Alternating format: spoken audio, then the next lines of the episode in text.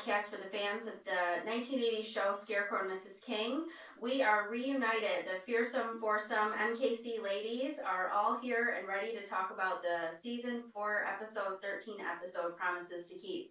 So I'm Lexi Fema. I'm here with Taya Johnston, Jen Peterson, and our long awaited return of Miranda Thomas. So we're so excited for all of us to be here. You can't see, but in the video, we're all doing the wave with our arms here. So, Promises to Keep aired originally on January 9th, 1987. It was filmed 14 out of 22 and shown 13. For the director, we've talked about them before. It was Sidney Hayers, and they directed five episodes. This is the last one uh, promises to keep that is is the last one. And the first one was the boy who could be king. On to the writers. There's three of them david brown lynn kelsey and lee maddox. And we have already spoken about all three. Uh, some of them have partnered together on different episodes. Some of them wrote some on their own and then some of them have written all three together. So um, for david g.b brown uh, he wrote seven total episodes and then he partnered with Lee Maddox on The Boy Who Could Be King. Um, and then he obviously partnered with Lee Maddox and Lynn Kelsey on this episode, Promises to Keep, as well as A Matter of Choice. Lee Maddox wrote seven episodes overall as well, and then Lynn Kelsey wrote six total Scarecrow and Mrs. King episodes. Uh, for the guest stars, there's two main ones that I'd like to highlight. First is Christopher Murray, and he has 78 acting credits. He plays Commando in this episode, and he was born in March 1957 in LA. Uh, for some fun facts, he's six feet and three fourths inches tall and a Pisces, and according to his IMDb, he's known for his distinct voice and laid back, wise guy attitude. Some of his notable works are parts in Days of Our Lives, Murder She Wrote, Jag, Beverly Hills 90210, The West Wing, 24, Seventh Heaven, Mad Men, Scandal, NCIS, and Castle. Um, he was also a recurring character in two shows I watched.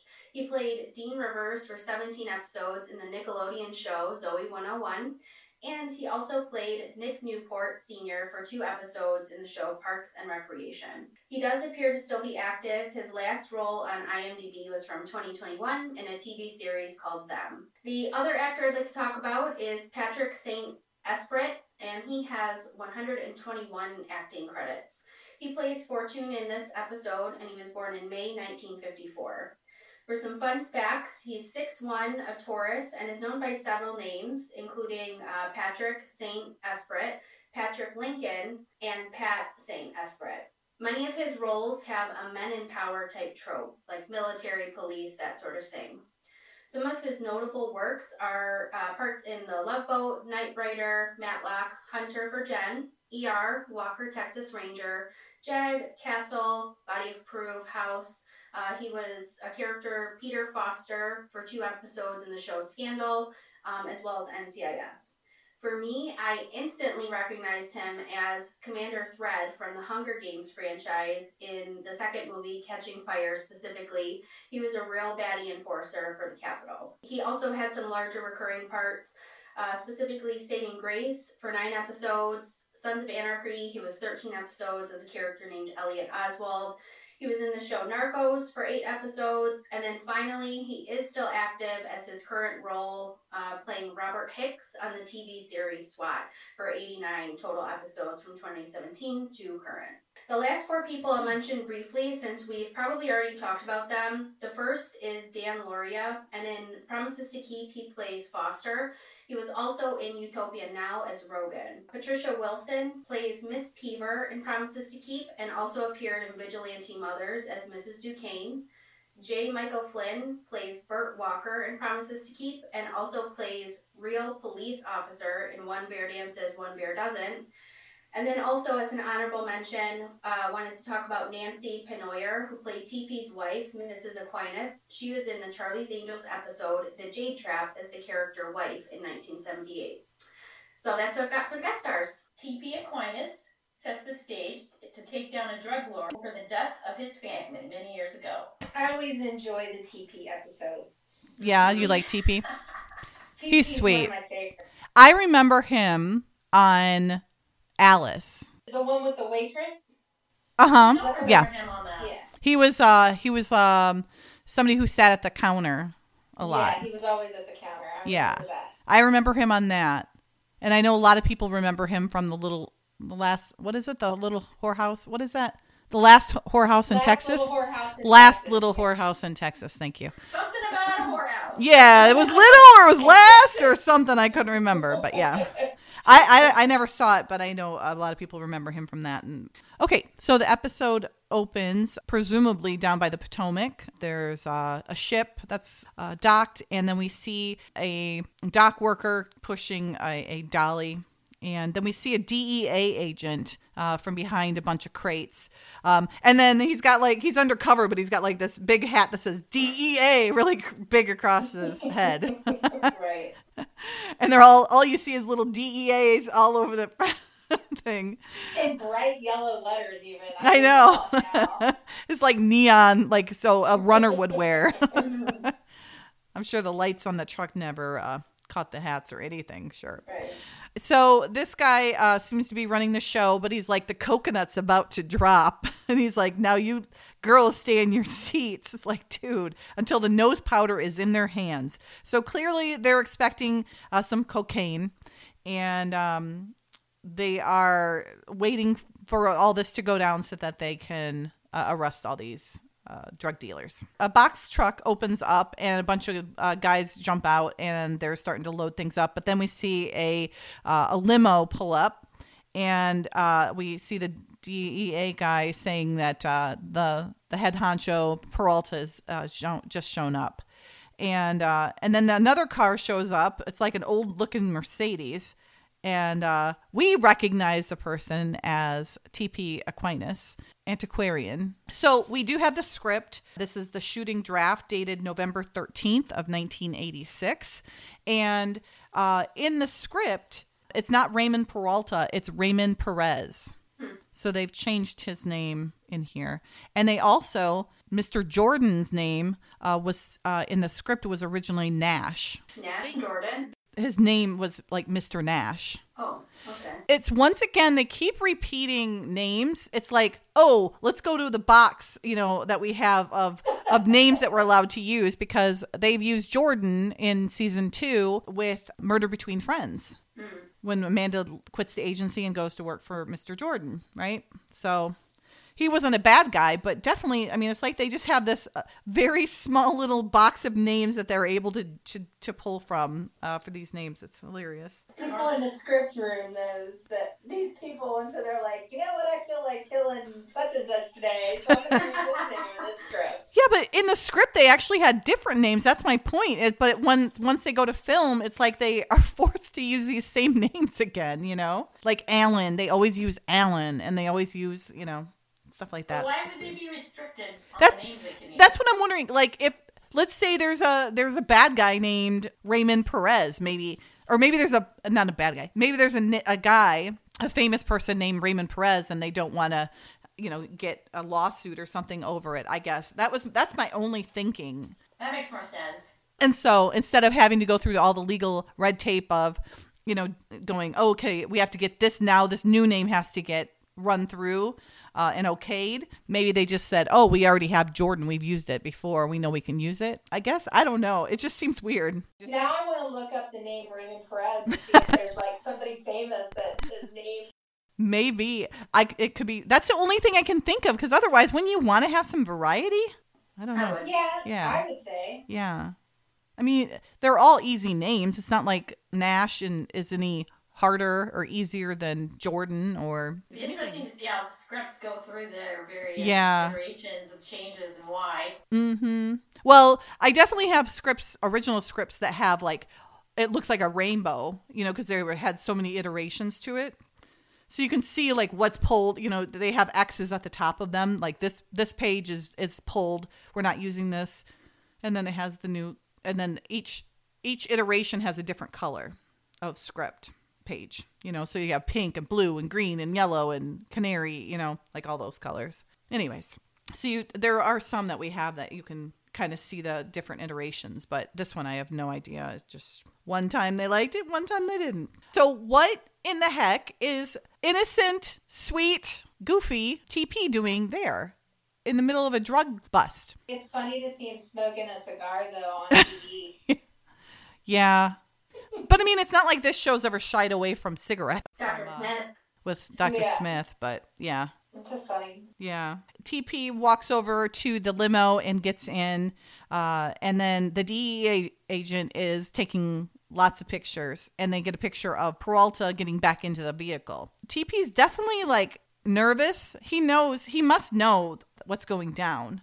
And so he's trying to get them out of there. hmm Why would he even go? Like, you're, you're going to get, you know, you're going to get caught. You're saying why would he even go? Because he knows he's feeding him the information, so why is he even there? No, I'm saying why would TP knowingly go in cuz he's got he knows everything. I mean, right? That's that's the whole point of TP is that he knows everything that's going on, right? In DC. Yeah.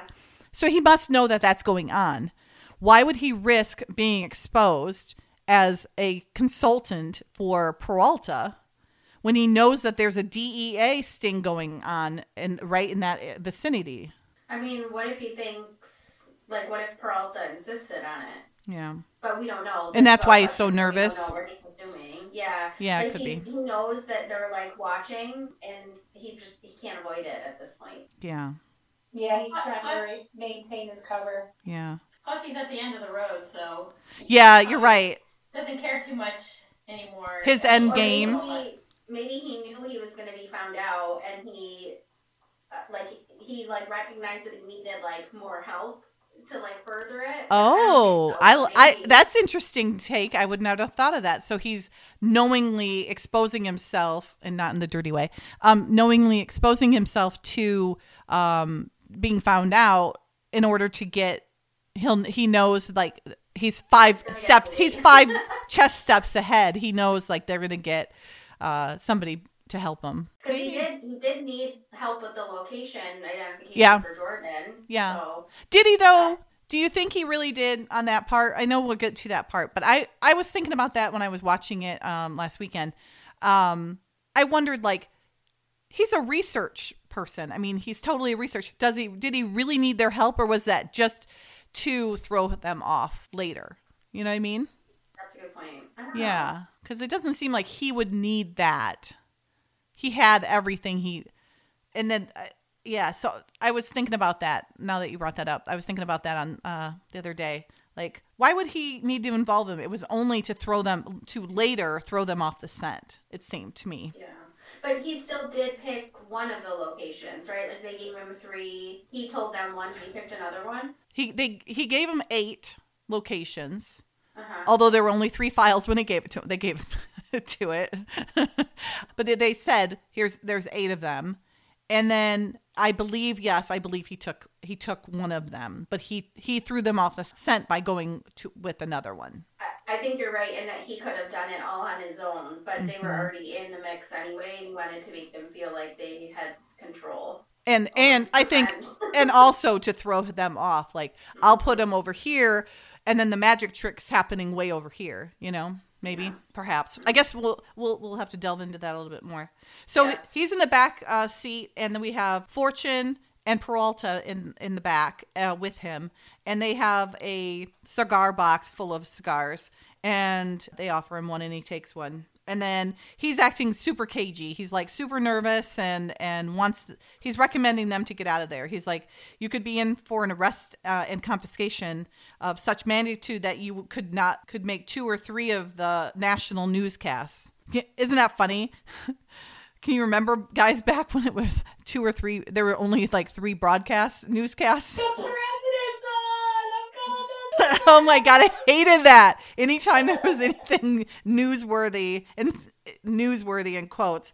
Oh my god, and it was always on freaking Monday nights. I hated it. Hated that because it would totally interrupt it. You would, and then you'd get like the last. Fu- we're joining the Scarecrow Mrs. King already in progress, and you're like, no. I hated that, or that damn special that would come up and it would shake. Remember that Oh, the little. yeah. I hated that thing every time I saw it. Do you know what I'm talking about, Jen? It had like it would say special in like rainbow colors, and then it would like shimmy back and forth, and it would go.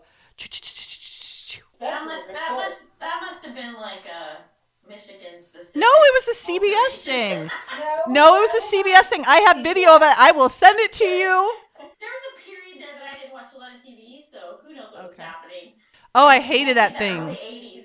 I didn't. I liked seeing that special thing when it was on, you know, Tuesdays or Wednesdays. But gosh, damn it, it always came on Monday nights, and I hated it. Oh, so frustrating. Because then you'd have to wait.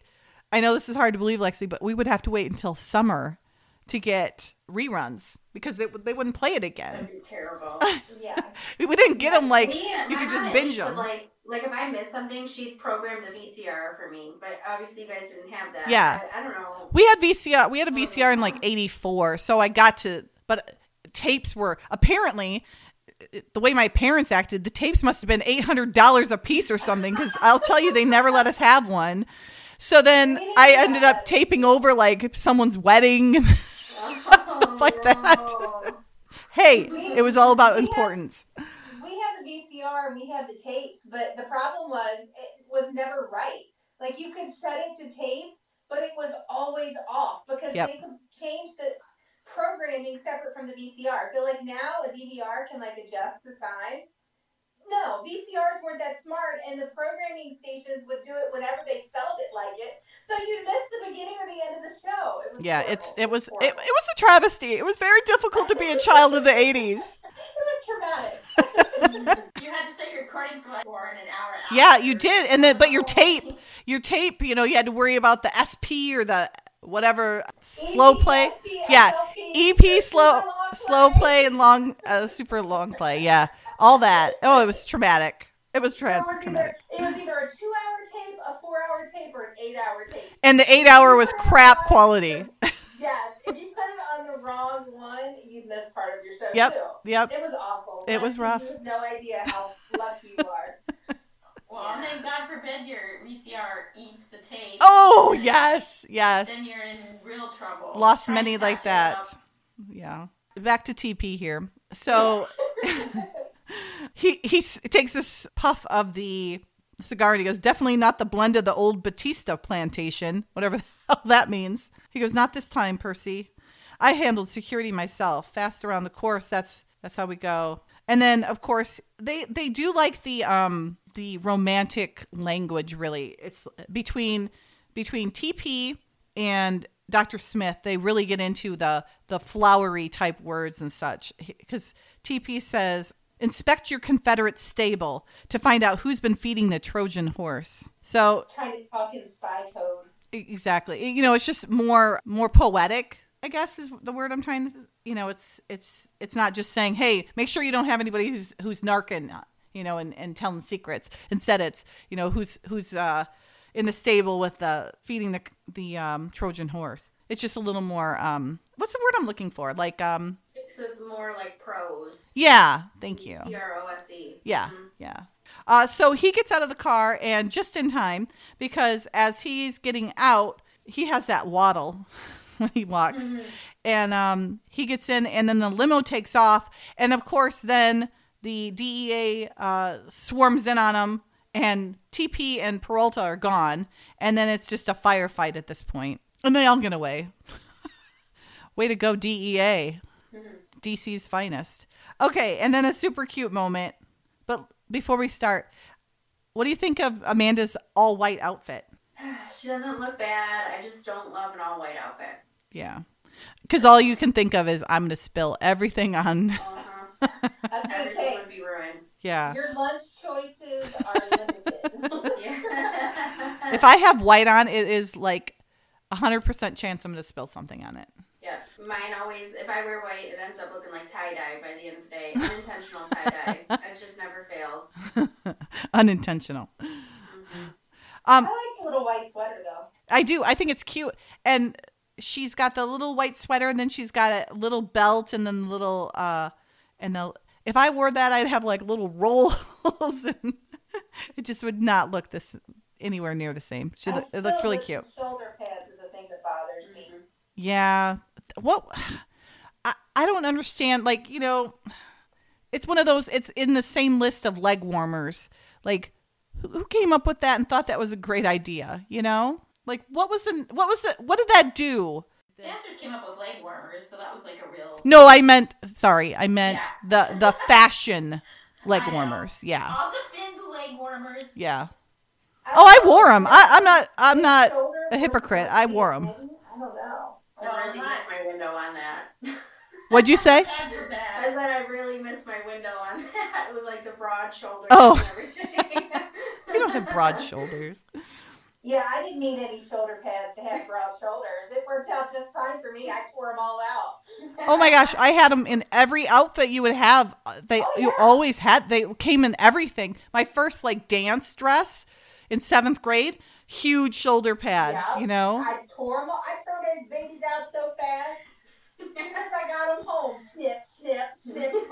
I had stacks of those things. Wow. It's like- I kept them uh, in like my dresser, like in one of the drawers of my dresser, in case I ever wanted them again. But my shoulders were so big anyway. It was like I don't need shoulder pads. They could be repurposed for young girls to stuff their bras at that time in their lives. That's what. That's totally I true. definitely didn't need that that age. Yeah, I didn't have that problem either. I did not. I don't think any of the four of us probably had that problem growing up. I can't imagine. We have the cute little moment of them tickling each other. So in the script, it gets it's a little sometimes it's a little raunchier, which I kind of like. Go figure. So we actually see Francine in the script. We see, you know, quote see. So in the script, we actually see Francine rummaging through a file drawer inside the vault when Lee and Amanda come in. Lee uh, off camera says, I told you I'm not ticklish. And Amanda says off camera, Sure you are. Everybody's ticklish somewhere. Lee yelps as Amanda apparently finds his spot. Francine is embarrassed by what she hears, but perplexed about how to respond. what spot? I know. Uh, they can't see into the vault. Amanda bores in another shot to Lee's ribs. Lee says, Come on, Amanda. What if somebody walks in? And Amanda says, I locked the door. And then on Francine looking around frantically for some way to make her presence known, Lee says off camera, You're asking for a retaliatory strike. And Amanda says off camera, You can't get to where I'm ticklish. And Lee says, Oh no. Oh, I know. Lee says, oh no. And then Lee does something to Amanda that produces a screech. Francine pushes over a stack of film cans. They hit the floor with a loud clatter. Lee and Amanda, Lee is grappling with one of Amanda's feet as, as Francine emerges from the vault carrying a file folder. And Francine says, oh. And Amanda says, shocked, Francine! And Francine says, I didn't hear you come in. It's like the mummy's tomb in there. And Amanda begins frantically shuffling papers on her desk as Lee moves back behind his, looking for something. and then it goes from there. How does he get to her feet?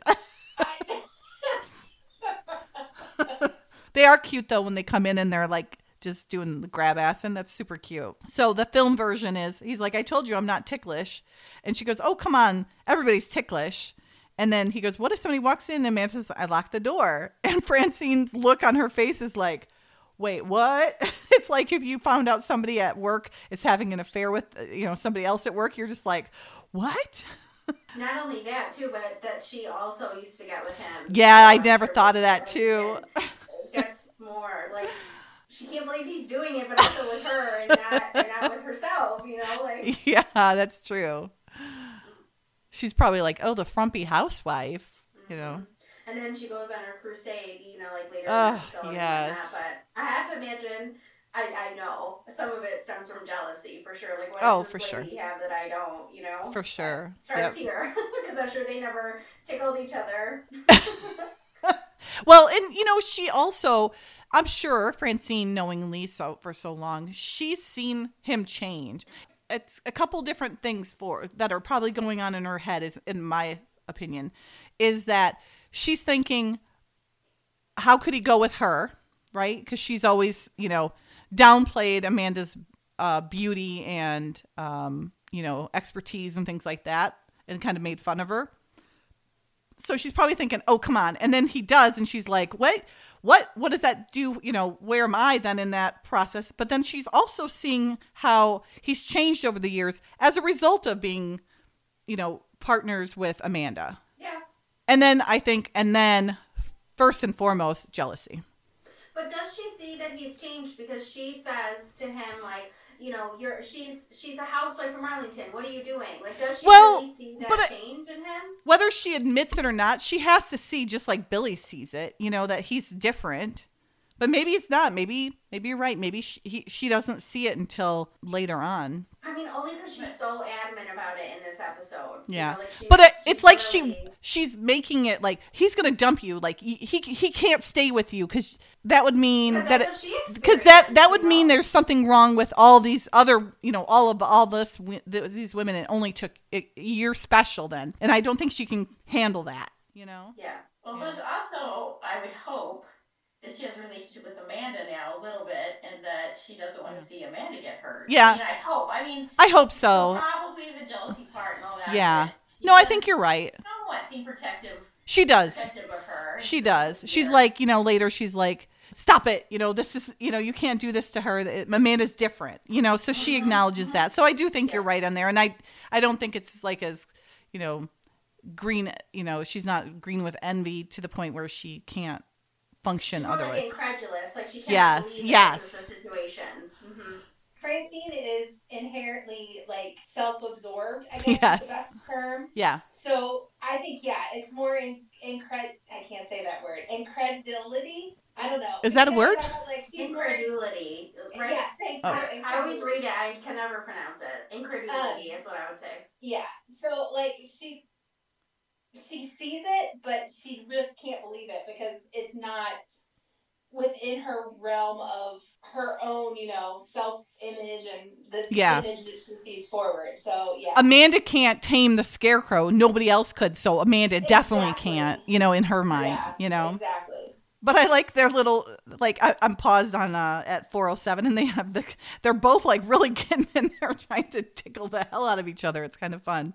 And then he gives her a look and she's like, "Stop it! Stop it! Stop it!" And then they both look like they just crap themselves when she walks out. So she's down there for the Dunlap file. And then she goes to leave and she she like looks at him, gives him a smile, opens the door and it's locked and they're like, um, "Yeah, it's um it's, it's locked." And she's like, That is so embarrassing. okay. Oh, Well, really. You could say, uh, I mean, you could go, well, you know, remember a few, you know, not too long ago, we had Crawford up here trying to, you know, break into the place. So it's just for security because it's really light up here. I feel like they could have sold it if someone was coming from the outside. I know. Just coming through that open tomb, quote unquote. It kind of tells of like, remember back in season three at the end there when her and Billy were walking down the hall? Yes. She'd be like, how long has this been going on? Right. Yeah. and then, and then here, Amanda's like, sh I, I think she heard us. And he goes, no, sh- it's like a tomb in there. You can't hear anything. And she's like, hold on. she's like, keep talking. And she closed it so it's just a little crack open. And he goes, it's made of two inch boilerplate. And she's like, uh she can hear him perfectly fine. Now, in the script, Billy just walked in, right? In the script, Amanda stays in in the um, vault and doesn't make herself her presence known to Billy. So Billy has the conversation with Lee though, and and Amanda's in there hiding, and she doesn't come out. She doesn't come out at all. No, she doesn't come out at all. and uh and so then in in obviously in the in this um film version she, she does. But Amanda gets up, moves into the vault. Amanda says off camera, "Can you hear me?" The door opens and Billy enters before Lee can answer. Billy says, "Whatever you're doing, drop it and put on a dull suit." And then a beat says, "Dr. Smith wants to see you at the Orion Club now." Billy hands Lee a message containing the address and password for the Orion Club. Lee's amazed. I've never been to this club. This is weird. And Billy says, "This that is a first. I've never been to the Orion Club. Nobody who has to work for a living ha- has ever been to the Orion Club. If he asked you to stay for lunch, I hear the French dip is world class." Lee considers the import of Dr. Smith's invitation as Billy leaves. Amanda steps out of the vault, and Lee says, "Amanda." She goes, "I heard," and then they cut to. But in the film version, we actually get to uh, Amanda comes out right away, and he goes, "That's an appro." And, and instead, he gives he gives Lee an insult and says, "Well, that's an appropriately dull suit." And he's like, "Hey." And then Amanda comes out and she's like, "Hello, sir." Tells I kind of like I kind of like her being inside because that's like the the sounds bit. Like if she had stayed inside, then when he comes out, the question is answered because she says, "I know, I heard." I heard, yeah.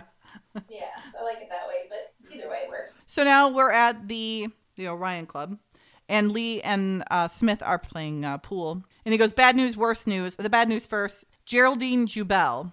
And he says, "She's the new head of the DEA. Word is she's a real hard nose." He goes, "What's the bad news?" And he goes, "She's heard of you." now the worst news. Sometimes con- sometimes contact of yours from the Library of Congress. And then he pulls out a picture of Peralta and T.P. Aquinas from that night at the uh, docks. And he goes, uh, he fills him in on what he's, you know, he's like, hey, I only give him, he only gives me information. So input, input, input only, meaning nothing goes, uh, you know, to him. It's all coming from him. And he said, you know, everything's under his supervision. He goes, Where'd you get this? He goes, Under my compote at Jubel's dinner party. Recognize the other man? And he goes, Yeah, Raymond Peralta. And he goes, You know what he does for a living? He goes, Yeah, he's at the top of the drug pyramid for the East Coast. So I'm a little confused. I'm, I'm hoping that Smith was kind of just making that up, but is he really saying that he's he's like dating the DEA, the head of the DEA? Because he's saying he said that uh he says Mrs. Jubel's refusing my affections, meaning like Oh, really? Does he yeah yeah he says that, and I was like ew, like someone's dating him. I think he means it in like a, a associate, like colleague way. Like That's what I was hoping. That's what I was hoping somebody would be able to say to me. Like it's not really what I think. Thank you, Jen.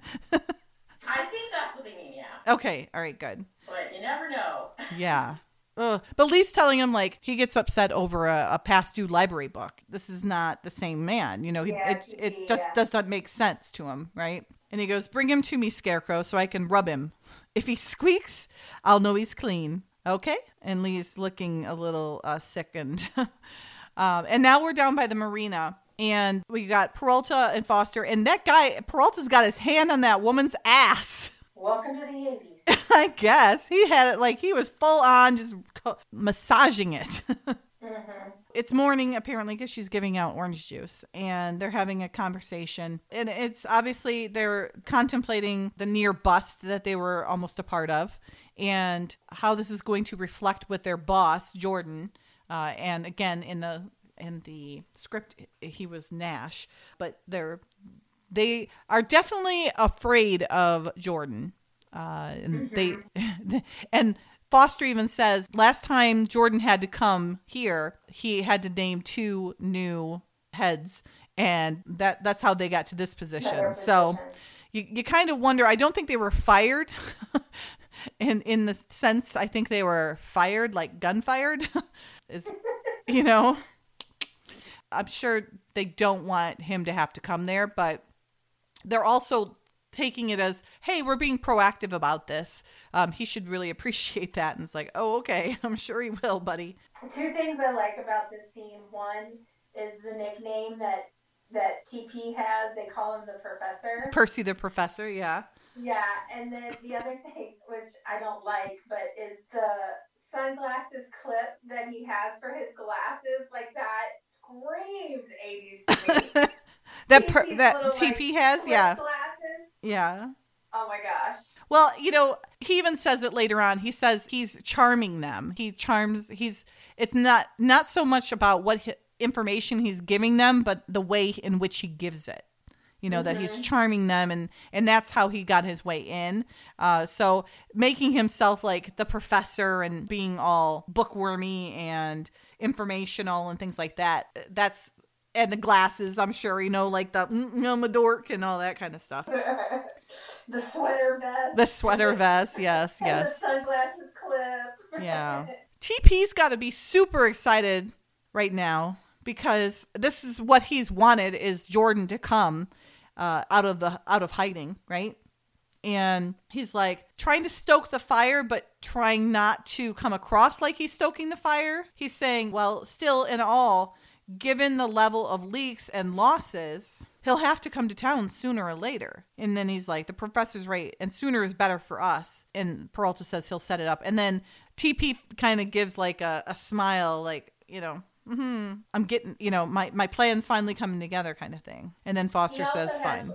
Like a moment of like a worried look as they turn away from him, like he sort of drops his facade a little hmm bit. Yeah, you're right. I'm sure the the enormity, uh, you know, uh, of this is hitting him right in the face. You know, man, that's a lot of that's a lot of patterns going on there with TP. yeah, it is. Isn't okay? So that guy Fortune, did he play in something else, Lex? Yes, Utopia. Now he played Rogan. He's that guy. Remember with uh Chris? Isn't it Chris Pine's dad? He's the one who's like, Oh, I know which one. No, no, no. I know. Yeah, I know that. No, no, no. I'm not talking about um um um Loria. I'm talking about uh Fortune, oh, the Fortune, the the, the yeah, goon. He, did he play in another SMK episode? Yeah, that's what I'm asking. He looks like the guy that was in Flight to Freedom. Remember the guy that is stalking Lee and Amanda, and then Lee taps him on the shoulder, and the guy sees him, and then hits that that scarecrow straw man looking thing, and then it hits Lee right in the face. He looks just like that guy. I wish I could say I remember it. I'm, I'm checking just to make sure. Yeah. But yeah, no, he just he's just credited for the one episode. Okay, he is okay. He mm-hmm. looks a lot like that guy. At least at 8:52, he does. Okay. But oh my gosh, like that picture at 8:52 is so like you don't even have to know the the context. You just know this is an 80s. This is from the 80s. You have you have Fortune with his khaki pleated khaki pants. You've got the multiple. You got the sweater vest and the plaid shirt uh, with the pattern sweater vest on TP. You got that cheesy 80s sweater uh, and pleated pants on Peralta. And then just to the right, you've got that bright canary yellow sweater, V-neck sweater that goes past the, you know, your hips, you know? It's so, it just screams 80s. I, I don't know. I like it, but Oh, I'm not saying it's awful. I'm just saying it, it's just, It's very 80s. that is a bold pattern mixing. it really is. Oh my goodness. And you know it's not intentional at all. In like the characters, Right. Like these were clean, so Yep. put it on. And I, I, I'm, I think you're being very generous by saying these are clean. I wouldn't put it past him to be like, hmm, this doesn't smell too bad. Given this tragic past, I would not Yeah. be surprised. I would not yeah, that's true too. Yeah. Way to bring us down, Lex. Sorry. I'm It's- kidding. he's such like a like a jovial character with the sweet Yeah. tooth, and then they really give him a tragic backstory. Like, But don't they always? That's what happens though. People that have, you know, that are uh, so outgoing and so jovial all the time and making people happy, like Robin Yeah. Williams and, and people like that, they're sometimes like the saddest people. Very true. It's hard to believe, but it, then you, so it makes sense. So now we're at Randy's, which we remember Randy's from Billy's Lost Weekend just a few episodes ago. Yellow flowers are right there on the table, of course, little yellow daisies. Uh, and Amanda's in black, which I think this is one of the rare times. I think this is the only time she's ever worn like solid black as a as a top, not as a dress, obviously, but like as a top. I don't remember her wearing solid black before. yeah, I don't I remember mostly the light colors. She's always in such light colors, except like you know when she wears a black gown or something like that, or Mm-hmm. you know, but never like just silky black. It it doesn't look bad. It just it doesn't really look like her to me. You know what I mean? It doesn't It, it doesn't her. like grab out like in Yeah. the camera, like the Mhm. lighting. Part Yeah, of it. Mhm, yeah. You're right. She looks more serious. Yep. Mm-hmm. Yeah, she's not as light. So Amanda's waiting at Randy's bar, and she's having some coffee. And Lee comes up, and he gives her a kiss on the cheek and says, "Sorry, I'm late." And then uh, he said he was waiting for TP under the under the cannon for for a long time, and he didn't show up. And uh, and so he's filling Amanda in on his meeting with Smith, saying that he's on. You know, Smith has him looking for a desperado, and then he's shows picture, and she's like, "TP." she's like, "What?" She goes, "Oh, come on." TP is a sweet man with a sweet tooth who hasn't got a mean bone in his body. He goes, Well, now I can't find him. She's like, Remember, he followed that yellow tail something or other. and we didn't talk to him, and he went all the way to Argentina. He goes, He's an antiquarian. She goes, Then explain this picture. He goes, I can't. So they're both very nervous for their friend. And then she said, which again, and Jen, maybe you don't like this part so much because Amanda's saying everything I've read about him. So like she's this is not normal reading for the the typical suburban mother, right? So she's definitely coming into her own now. Uh, obviously, we're in season four. She's an agent full time and all that, but it's not something Amanda would have read a year ago, right? I have briefings and stuff on different. Oh, I'm sure. I'm just saying people. it's not a normal thing for old Amanda to be reading. So now this is one more thing where you know she's she's had a gun now. She's you know she was uh, toting a gun and in a couple episodes ago and things like that. That doesn't we're just seeing me. that we're just seeing more of that. No, that stuff doesn't bother me. Okay. I mean, she should. I, I mean, it should. She should evolve as. Well, remember, I'm thinking back. Acts very strange, and she hasn't done that yet uh, uh, in a while. Mhm. Uh, The um, last time was she- sour grapes for you. yeah, yeah, exactly. She kind of starts acting just out of character. She can be smart and on top of things and still be in character. And I Mhm. think she still is in this one. Yeah.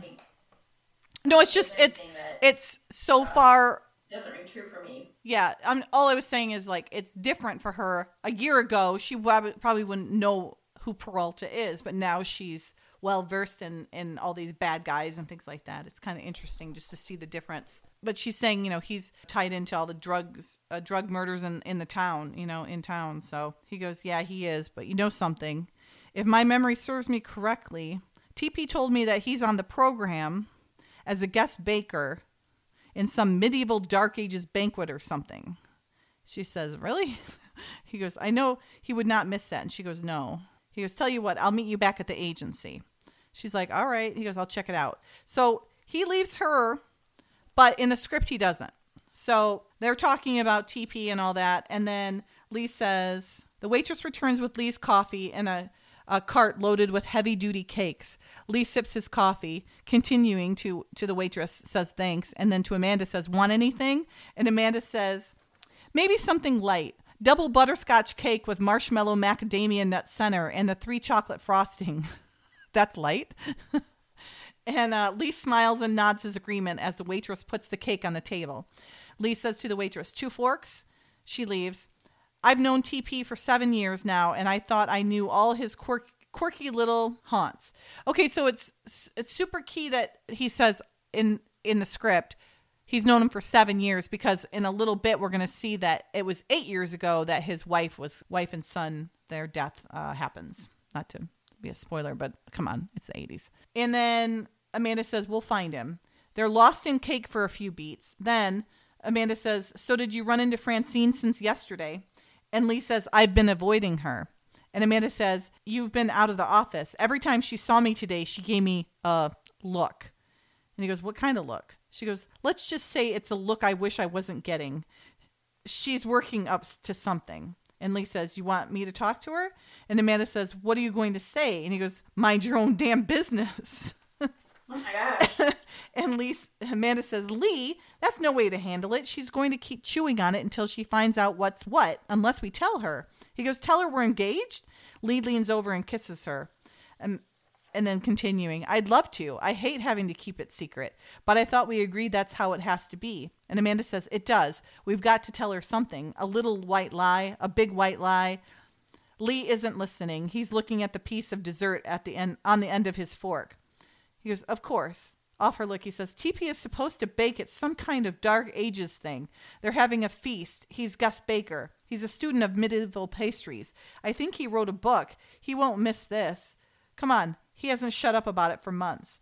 Lee puts a few bucks on the ta- on the bill and and stands. Amanda says, "Did we decide to, how to handle Francine?" He goes, "That's easy. Tell her what she wants to hear."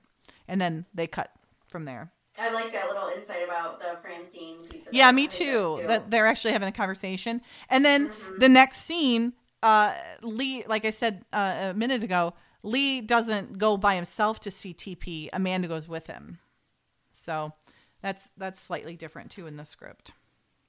And they've used this "Welcome to America, Mr. Brand." And they've used this uh, this front facade for this hotel. Did- I'm sure you recognized it, Lexi. Well, I was just gonna say in in the last episode I uh, edited, they I, I managed to bring it up this time. So I'm thinking today, like, there's no way in hell I'm bringing up Welcome to America Mr. This time because you guys give me such crap about it. Oh, Nurse We do it in a loving way. I hope you I know and that. I- Okay. but I was like, I'm not gonna do it, and now you did. So I did it for you.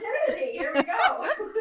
how many days we have to reset? We have to reset the counter to to how many days since Lexi brought up Mr. Brand. No, episode I brought it up, so of it's still- the the counter still goes. The counter still goes. like, if I could just get through one episode. I think that's you guys, because I'd love to talk about that one. she loves that one. I have so many thoughts on that one. I don't even think we covered it when we talked about it. That's so funny. So Lee comes in, and we have all these medieval people dressed up, and they're making pies and and uh, baked goods. And it's funny. TP's normally dressed person there, uh, besides now Lee. and uh, he's pulling out pies, and he's saying that there's one for all of uh, Chaucer's characters. Uh, and uh, Canterbury Tales. yeah, did you have to read that? I had to read that in like uh, freshman year, I think. Sure did. Yeah. Did you guys have to read it? Canterbury I Tales? don't remember I don't know what specifically. that is. No? Oh, okay. It's Chaucer. Chaucer's Canterbury's Tales. Yeah, he had there were characters uh he's baked a pie for each of the characters, representing each of the characters. And And, then uh, they just get wasted here. thought I know. I mean, I want those pies. I know. How On the sad. In the guy's face. On the ground. So wisely, TP has Lee help him because he's a young strapping lad, and helps him has him help him pull out all those pies because it's got like six or twelve pies on that that sheet. Six to nine pies are probably. He tells them you'll you know enjoy that Beowulf, which I had to read that too in my freshman year. Also the Odyssey. We had to read a lot of. We did too. I Yeah. think all those for sure. Yeah. I read the Odyssey. Um, we read Homer's Odyssey. like, the Scarlet Letter. We Oh, that was a good one to read, read. Um, oh shoot, what's that one? Um, it has like the. I'll think of it. We had to do Moby think of it right Dick. Mm. We didn't do that one. Oh yeah, we did that one. Call me Ishmael. I still remember how it starts. To Kill a Mockingbird. Oh, I love one. that yeah. one. Oh, I yeah, love that good one. And then we got to watch the movie too. I love that. I should actually read that again as an adult. Brave New World. That one. Oh, That's that. I have never read that one actually, but I, I'm aware of it. That's good. Yeah, Yeah, it's good. I liked Lord of the Flies too. Yeah, I hated that book. Did you? I thought it was really Yeah, there's a There's interesting. a lot of like deep meaning in that thing. Yeah. Yes, like it was so like at the Layered. time. Yeah, so many. There was like a damn onion. Excuse my mm-hmm. language. It's true. it, I'm reading that as a 14 year old. I was just like, it's too much for my. Brain. it was yeah, it was pretty deep. Uh, and then I also liked Animal Farm too. Orwell's uh, Animal Farm. That was really good. That Oh, would talk yeah. about a lot of meaning. That one had a lot of meaning. Mm-hmm. Yeah. Anyways, we digress. So he tells him, you know, enjoy Beowulf, and then takes off, leaving Lee with all these pies. And so he goes to to chase after him because it's just TP. And then Fortune comes out, and he's like, Lee looks at him like, "Can I help you, buddy? like, get the f out of my way." And he goes, "You got a problem?" And he just keeps looking at him, and then he goes, and then shoves six pies at his face. and that is like one of the worst times they've used stunt doubles. Both the guys were not who they were supposed to be at all. Lee's, you can tell. I think Gary Davis was was Bruce's best stunt double. Apparently, Kate did too. I think. Um, I think based least for a little while. yeah, I'd, I'd have to. yeah, I just I don't think that guy He's does. watched it a million times, so. Yeah. No offense to the no offense to the stunt double. He just I just don't think he looks as much like Bruce as Gary did. Yeah, yeah, they really did look a lot alike. All Mhm. the pictures that you have, Mm-hmm. Yeah. because I look at your site so frequently. Especially around Christmas time. yeah. um, but then uh, it's an interesting fight. You could see all the the uh, bakers behind him watching, like, "Ooh, what's happening?" You know, and they have like that fork. I don't even know what that thing is, but it's like tongs, but it's like sharp. And uh, Lee gets it away from the bad guy, and then gets. I like how he like s- sticks him to the the bulletin board with it uh, with his suit, so he can't get loose. It's kind of funny. So then uh, he goes after. He goes after him. I like. Uh, he has pulls out his gun. Like, all right, now what are you gonna do, buddy? Right. The guys in the walk away too, like with their hats. With You know, their- like, yeah. You know what? This is too much for me. I gotta. I gotta. I, it's too much. I can't. I'm gonna go back to baking. yeah. They're like Vikings, medieval Uh-huh. times. Yeah. Viking. One looked like a little pauper. So now we're back at the agency, and they've got that guy uh, who is, they've got Fortune there, and uh, Francine's trying to uh, get him to open up a little bit. And I, I like the tactics they use. It's kind of cute. he's like getting all cocky and everything, and and he's saying, uh, she's like, "Why don't we have a nice long talk?" He goes, "I'm not talking." And she goes, "You can keep this up all day." And and she takes off the blindfold off of him, and he's like, "Now I want these cuffs off me. I want I want out of here, and I want my lawyer. Where am I anyway?" And she just gives him a look like, "Really, buddy?" He goes, "You sure as hell don't know the law. I count about ten violations of my civil rights." And then Billy comes in with a cart, and it's got, and then he takes the cloth off, and it's got all these these needles and liquids and everything, and he's just like looking at, like getting like, uh, a little nervous about it. All these serums. He thinks he's dealing with the police before this. And Yeah. all of a sudden he realizes, uh, Like, not so much. oh crap. I think that they have him in Billy's office though. Like that seems Well, it's secluded. You know, it's Yeah. secluded, and he doesn't know where he's at. He's just in an office. He's been blindfolded. And I guess it's probably like you might be thinking like I've seen too much, and they're bringing out all these uh, vials with the syringes. Like Yeah. I'm not coming back from this. Yeah. So that could be another psychological tactic, I guess. Yeah, I mean, it's all about that, you know, and it works, obviously. But I like how Billy's like, you have one minute. you got, you have to do this, otherwise, we're going with this route. And, uh, and then she's like, okay, well, I guess that's it then. That, she goes, this will be a lot less pain, painless. She goes, raise a vein and, and just go at it. He goes, slow down here. She goes, For what it's worth, I am truly sorry. Tried to make this easy for you, but now it's all on the doctor's hands. In the doctor's hands. He goes, I don't need a doctor. She goes, That's just what they call him. she goes, All right, I won't be seeing you again. He goes, You guys aren't capital cops, are you? She goes, He goes, Cops don't play like this. She goes, No. He goes, FBI? She's like, No. He goes, Do you exist? She goes, In a matter of speaking, no. He goes, You mean you're CIA? And then she's like, The CIA has a turnoff sign at 495. We That's don't. my favorite line. the CIA has a turn off on 495. Okay, before we go any further, I'm not a fan of the denim. Send me your hate mail. I just, I'm not a fan of the denim. I don't like that dark, especially the dark denim. I like it. I knew you would. You I just, was I going to. do You knew not. I was going to. I knew you I were. like it. If it was cut off wrong. at the pant band, I would like it more. Like if it if it ended right before the dark denim band, Mm-hmm. I'd like it more. I like the orange sweater. I like the pe. It's it's kind of like a peachy peach, sweater, isn't it? yeah. Yeah. Uh, that that looks fine. You know, it's not my favorite color. I would, I can't wear it, but that's fine.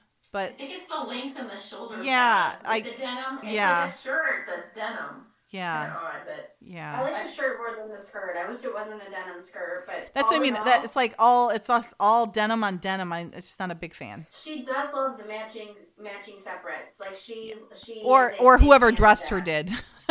Yeah. Yeah, I don't know if she had much to say in that. Probably not, but she definitely Martha herself did not shy away from color in the 80s, that's for sure.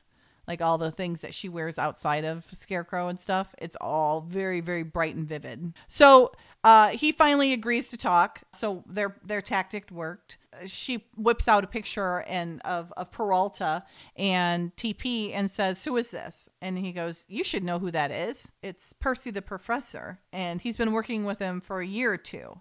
Now in the script, he said he's been working with him for years. Like he made it seem like a really really long time." Which seems a little less likely to happen because that's a long time to be undercover and and if he wasn't feeding him enough information, he wouldn't have kept him around that long. Don't you think? Yeah, but to get I don't know to get that high up in the ranks, like to be that connected, to be that uh, to be like the right hand yeah Yeah. well he did say one to two years a year or two. That I feel like I feel like years seems more likely than. but in in that long of a span Randa, you're gonna have you're gonna have you're yeah. gonna you're gonna have to give information he's saying he didn't give him much that he couldn't find on his own he's it couldn't have been that long then because he can't sustain that long of a period you know that long of time to give him yeah. information that really isn't if valuable If it's if it's information that they could have figured out on their own, but he keeps providing it to them before they figure it out on their own, then it's still going to seem like he's giving them information. But Yeah. I just I think to be that close to the top, to the point where he's he's worked his way that far in, hmm that takes more than a short period of time. So that's why I believe years more than a year or two. Like I would, Hmm. it would be more realistic to me to be years more than just a year or so. That's a long. I get what That's a long game, man. I mean, Yeah, and especially them for no one to find out about it until just now. It just seems, I don't less know, likely. Yeah, yeah. it's it's cray cray, but That yeah. new DEA had a DEA. It's a woman. You knew she's coming in. She- ready. Yeah. She's gonna, go. she's gonna find out all of the bad things happening. You know it. Woman Good point. and the whip. You want shit done, you have a woman do it. I love it. I love it. So in the script on this in this scene, Lee comes in uh, and Billy paces outside his office as Lee and Amanda walk up. Uh, note the curtains are drawn and a two-way speaker box sits on the computer panel. Uh, Lee says, "Get anything from our friend?" And Billy says, "Francine just sat him down. We're going to play GCBC. Anybody know what that is? Good cop, bad cop. Good cop, bad cop. Turn it. Yeah. I was muted. Oh. Lee says to Amanda, like he's got to tell Amanda, he goes, good cop, bad cop. Amanda goes, who's who? And Billy, enjoying it, says, guess. I'm going to guess that Francine was the bad cop. yeah, so in the script, this is, he's Perez's confident. Um, con- it says confident, but it's confidant, right? Uh, he's like he's his right hand man, gives him tips, advice. Francis says, "For how long?" And he says, "I don't know, seven, eight years, maybe." And he he got started by selling bits and pieces from DEA reports. Before long, the boss wouldn't make a move till he talked with him. And then she says, "What's his name?" He goes, "You kidding me? You guys know that. He's right at the top with Perez. Perez calls him Percy the Professor. Yeah, so in the script it's like seven or eight years, but in the in the film version it's only two years, one to two years. Those are giant earrings. Those crystal earrings she's wearing. Those um, what do you call those? Quartz type earrings. Did you see those? Oh, I see. Like they're like those big gemmy. Yeah, yeah, ge- like a gem, yeah. yeah, like a big gemstone kind of thing. Yeah, They're big. Yeah, Mhm. I, I like them though. But Yeah. I don't know if I would wear them, but I do like them. I think they're yeah. different. Those You like looking earrings them. were I can't imagine you wearing those. My grandma had tons and tons of those that she gave to me, like when Oh, I wow. my ears pierced at like fifteen. Because I mean, they're like fake, but they were so heavy. Like they would So pull my ears down. and Wow. so bad. So I'm like, I just took oh, my little want that." studs out. They hurt. My ears with the headphones on, they hurt. I can't imagine wearing those big honkers. Oh That's my why when you see older women, all their ears are all droopy. That's exactly right. My grandmas were like that because all of her earrings were so heavy. Yeah. So like it wasn't a hole; it was like a line. Yeah. it wasn't a hole, it was a line. It was. That's funny. But now you just remind me of those things you, you hot glue gun in it. Yes, Those things you yes. They, they look like that now. They They're do. a lot lighter. We actually get to see Amanda's pants now at this point, and they're black and white striped. Again, very different than what she normally wears. This is at 1426. Do you see them? They're very different than what she normally wears, you know? I, I, I They're like the pinstripes. darker side of her, but it's not typical at all. You're It's not typical right. at all. I don't dislike it at all. I'm not saying that at all. I'm just saying it's not it's very it's very uh far away from what she normally wears. Mhm. Like the Her and Lee are complete kinda opposite. like with the stripe. Yeah. know? Like he's got that white Oh, yeah. stripe. Yeah, uh, yeah. And then like she's got her black striped pants. But You're right. You're right. cute. Cuties. Aren't they cute? Lee's worried, like, Billy, you're not buying this guy's story, you know, that TP's, uh, you know, selling secrets and things like that. And he's like, he goes, we've got to file 18, in, uh, you know, uh, going back 18 months on this professor. And he goes, TP Aquinas and Raymond Peralta, you know, like just. Amanda says, doesn't Peralta work for uh, Donald Jordan? And he says, yes, Jordan runs the biggest drug organization in the United States. He's been holed up on an island in the Caribbean for the last five years, ducking a couple dozen indictments. Peralta runs his East Coast. Here's the big man himself. Now, Aquinas is connected with Peralta or Jordan in any way, I want to talk to him. Bring him in. They always, the bad guys always have the best headshots, don't they? They really do because he Like- looks great in that. Yeah. he- oh gosh, she's getting thirsty over there. I'm just saying. No, it was a, it was looks a, great. yeah. He did look better in that headshot than he does. But it's so funny. They Oh, always yeah. have like literally have headshots, like actor headshots. Like, hey, uh, when you come in, we're gonna use your headshot, okay? Yeah. Like on how the FBI is like most wanted, like sometimes it's like such a faraway shot or something, but this is like. Yeah, it's like- It's like, huh, hi, how you You doing? have to have like extensive plastic surgery to hide, to hide from that. Oh, it's so funny. So Billy's saying, I don't know what kind of game he's running, but I want him in here right now. And Lee's like, he gives him that. And then Lee says, Look, I don't care what anybody says. TP Aquinas, Aquinas risked his life too many times for me in this agency, one too many times. And she goes, Okay. And he goes, Well, I'm mad. Yeah, like you're shouting. Well, and then he's like, Oh, sorry. That's cute. Yeah. And he goes, I'm good and mad. like looking around at people like, you can anybody go say anything? Like he just wants to pick a fight, you know? and then he says, TP is the only other person I ever trusted before I met you, Amanda. That is not true. He has he says that all the time about people. It's like he, he didn't have family until her. You know, it's like always I don't know. I think they uh, use that a little too much, but It's a cop out. yeah. And I'm sorry, but not to be a spoiler, but I mean, come on, you've uh, everybody's seen this. Um, but if he's such a good friend of his, how does he not know his wife and child were gunned down? It's a work friendship, pure and simple. You know, it's he was getting something from him, and that's all that he cared about. You know what I mean? So it's not like I just don't like how he's acting like they're besties now. You know, Yeah.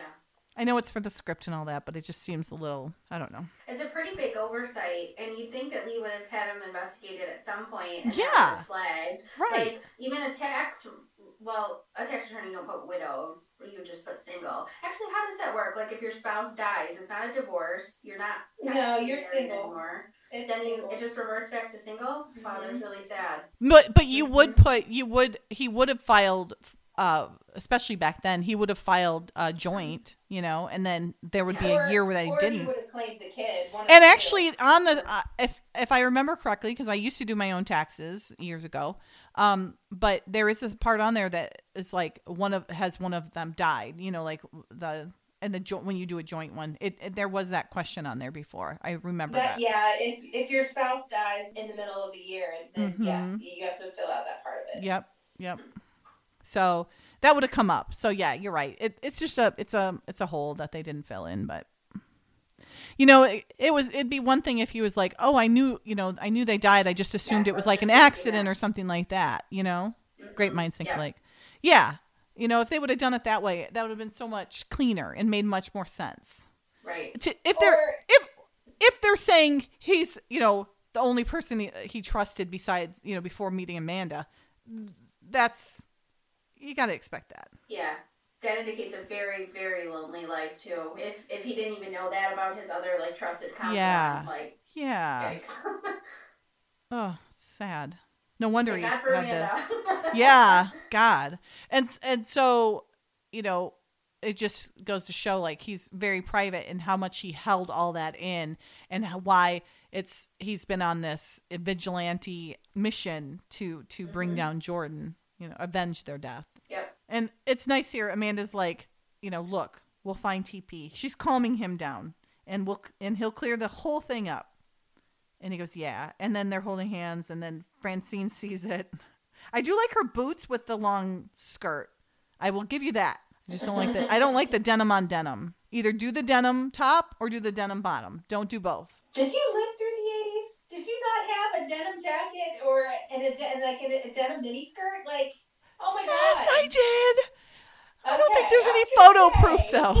like I totally rocked that look. Denim skirt, and then you have like a fun shirt or sweater, and then a denim jacket over top. I also wore like a a oh um like a doctor's coat that was like long and white and I wore like Long white. like electric blue tennis shoes too, like solid electric blue tennis shoes. So you can't go by what I used to wear. I had no taste, apparently. Jacket, like bright, Ooh. bright silver, and I loved, you know what I loved cool. when I was a kid in fifth grade? Uh, parachute pants. oh yeah, I. I love pants. those. Oh, I love those. Comfortable. They were comfortable and they were so cool. I did love those. I was more stirrup pants. Oh, I love the stirrups and the jelly shoes. Yeah. Yep, I did like those too. I wore jelly shoes all the time. Did you? Saw- Like some, remember love it. those like wedge ones that I always Yeah. wore, like the adult version of them? Oh yeah, I remember. That. Has a, parachute pants kind of came back a little bit, right? Where people were in like the low slung kind of. Yeah, they were more like that were- cargo pants though, instead of that Yeah. plasticky. They weren't- They weren't they that were kind of I plasticky. thought that they were kind of taken over by like the harem pants a little bit, like the. Like, I could see that. um, I could was see like the updated version, even though they were Yeah, terrible. probably. Are you Yeah. talking like the the- the MC Hammer ones where it looked like you uh like pooped your pants and you had like Yeah, the Yeah. drop crotch. yeah the pants. drop Mhm. crotch yeah yeah I didn't my sister had those they were weird I wore them but they were weird there's some very controversial uh outfits back then man I, I can't keep up. You know, they're, low slung now. They're high waisted, and then But it's they're trying to bring back the low waisted jeans. They're trying to go back to early 2000s fashion right now, and I am not having it. See, Not I'd rather have the I'd rather have the low waisted than the high waisted. I am not a it. high No, waist. Julia feels the same way that you do. I will never be caught dead. in And that's why you like Lee in those stupid grandpa pants that I you know, like I him in. I hate those. Right now, my pants I- are literally at my natural waist, so yeah. I Yeah. can't do that. If I wore high waisted pants, it'd be up to my like. Yep, I know. Me uh, too. Right there. Line or something. Yep. Because my my torso's really short, so actually the low waisted pants actually fit right, like in the right spot. Yeah. So, relate to that at all. Yeah, I mean, I mean, yeah, I wish, I wish I had a longer torso, but I don't. Lee and Amanda kind of break up, you know, because they, they realize they're they're a little too close. Um, and uh, Francine's coming up, and then he goes, "We're just talking." And then Amanda kind of conspiratorially goes, "I need to talk to you later." And she's like, "Oh, okay." and then heads out. So now we're at uh, Lee and Amanda's, and they're just coming coming uh, to his apartment. Um, what do you guys think of her her coat? It's that red and um, red and it- it's really fluff, like really furry, um, and it's like red and black. What do you guys think? It's very goth this episode. Yeah. Yeah. Amanda style. It She's doesn't- like a goth housewife. It it doesn't look like how Kate would dress or or Amanda to me. It's have to think weird. She's kind of in her feels this episode. This is screaming very like emo, very much. She's got something dark going on in her life, which Could be. What happened Yeah, it could be. Four, like you know, if she's trying to like hide anything that's going on, like dark Yeah. colors are gonna. Yeah, and it's and and she her in focus. never she never wears loose fitting tops like that. They're always tucked in. They're always belted and everything. And that and that it's just so off. It's just so different from from what she normally wears. So you could have a point there. Maybe she's feeling like I, I need something loose and dark and not where she can blend in more. But what about the jacket? It's like a I over. like. Yeah, I kinda do looks too. very, I like it. um, It looks itchy as hell. It looks itchy to me because you know I'm allergic to wool, and it just looks like it would be super itchy. It's hard to know. It could be super soft. It could be. It could be. Yeah, I have one that's super soft like this. So I Let's yeah, let's go. It's wool. it's super soft. You know, when you're somebody like me who has, uh, I mean, I have a bad allergy to um, wool, and it might like if I touch it, my hand will turn like beet red, and it just itches. Like I just have to scratch like the palm of my hand. I'll have to scratch my the palm of my hand. So you just automatically think everything's like, oh, that's wool. I'm not going to touch it. Stay away from it. they're outside of his apartment and it's so different like his other apartments have been so sterile and this one's got like wallpaper and like nice trim and it's all white door and everything it's just it's just a much softer side and more feminine side for him than normal Yeah. it's not that heavy masculine you you know you can tell he's got a woman's touch um, in his life Mm-hmm. which is nice. So they're talking about what they're going to have when they get in there, and uh, they they hear music playing, and she goes, "Well, I don't believe it." and TP's sitting there eating his caponelli. He's like, "It's delicious." He goes, "Half the feds in D.C. are looking for you, and we're two of them." I love the I like the tone of that. Well, I can't believe I it. know. Like, I- Well, I'll be. exactly. It's so cute. And then he's like, "In my Gattinara." he's not happy that he's drinking his very expensive wine. he goes, "Well, I owe you, uh, and perhaps even a lot more before this is through." she goes, "We're a little bit confused. The man you were with in the kitchen said you work for Raymond Peralta." Well, he's right in a matter of speaking. It was impossible to talk to, talk to you with the meat packer Peralta left him with. He goes, We need answers. He's like, Well, that's why I'm here. Follow me. I wouldn't expect you to listen on an empty stomach. So now he's feeding them, it looks like fried rice. It's a nice guest to pop in uninvited, And then- open the bottle of wine, but also have dinner on the table. That's how he salvages it. 'cause He's got Yeah. That's the key. Note to self if you ever break into someone's house, make sure that you feed them. dinner waiting. They can't be mad at you. um, Amanda says, you know, TP, he's a drug dealer and you're working for him. and then she says, he goes, I know it sounds bad. She goes, it sounds terrible. I have two teenage boys and it scares me to death. And so in the script, Amanda like kind of gets kind of ticked off. She's like, it all sounds pretty cute when you talk about it like eggs and potatoes. These people are spreading millions of dollars worth of cocaine to our kids. Like, damn, girl, you go. You get after him. She she definitely uh and as a mother you would be like that, you know? That you'd be the war on drugs would be right really especially then. I mean, not that it's any less scary, it's even scarier now, but I mean but that was kind of when things were really starting to really hit uh, their high their high times uh, during that time. TP tries to explain. He says two weeks ago the DEA busted six million dollars in Philly. Last month, ten million in Miami. Now I was the source of, of those raids, anonymously, of course, but I kept complete records. He goes, fine, but why? He goes, I mean no offense, TP, but you are a bookworm.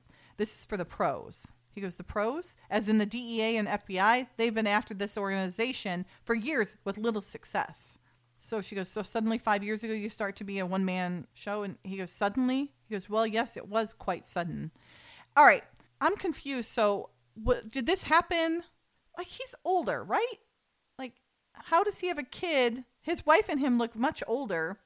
I mean, I guess they could have adopted him, I guess, right?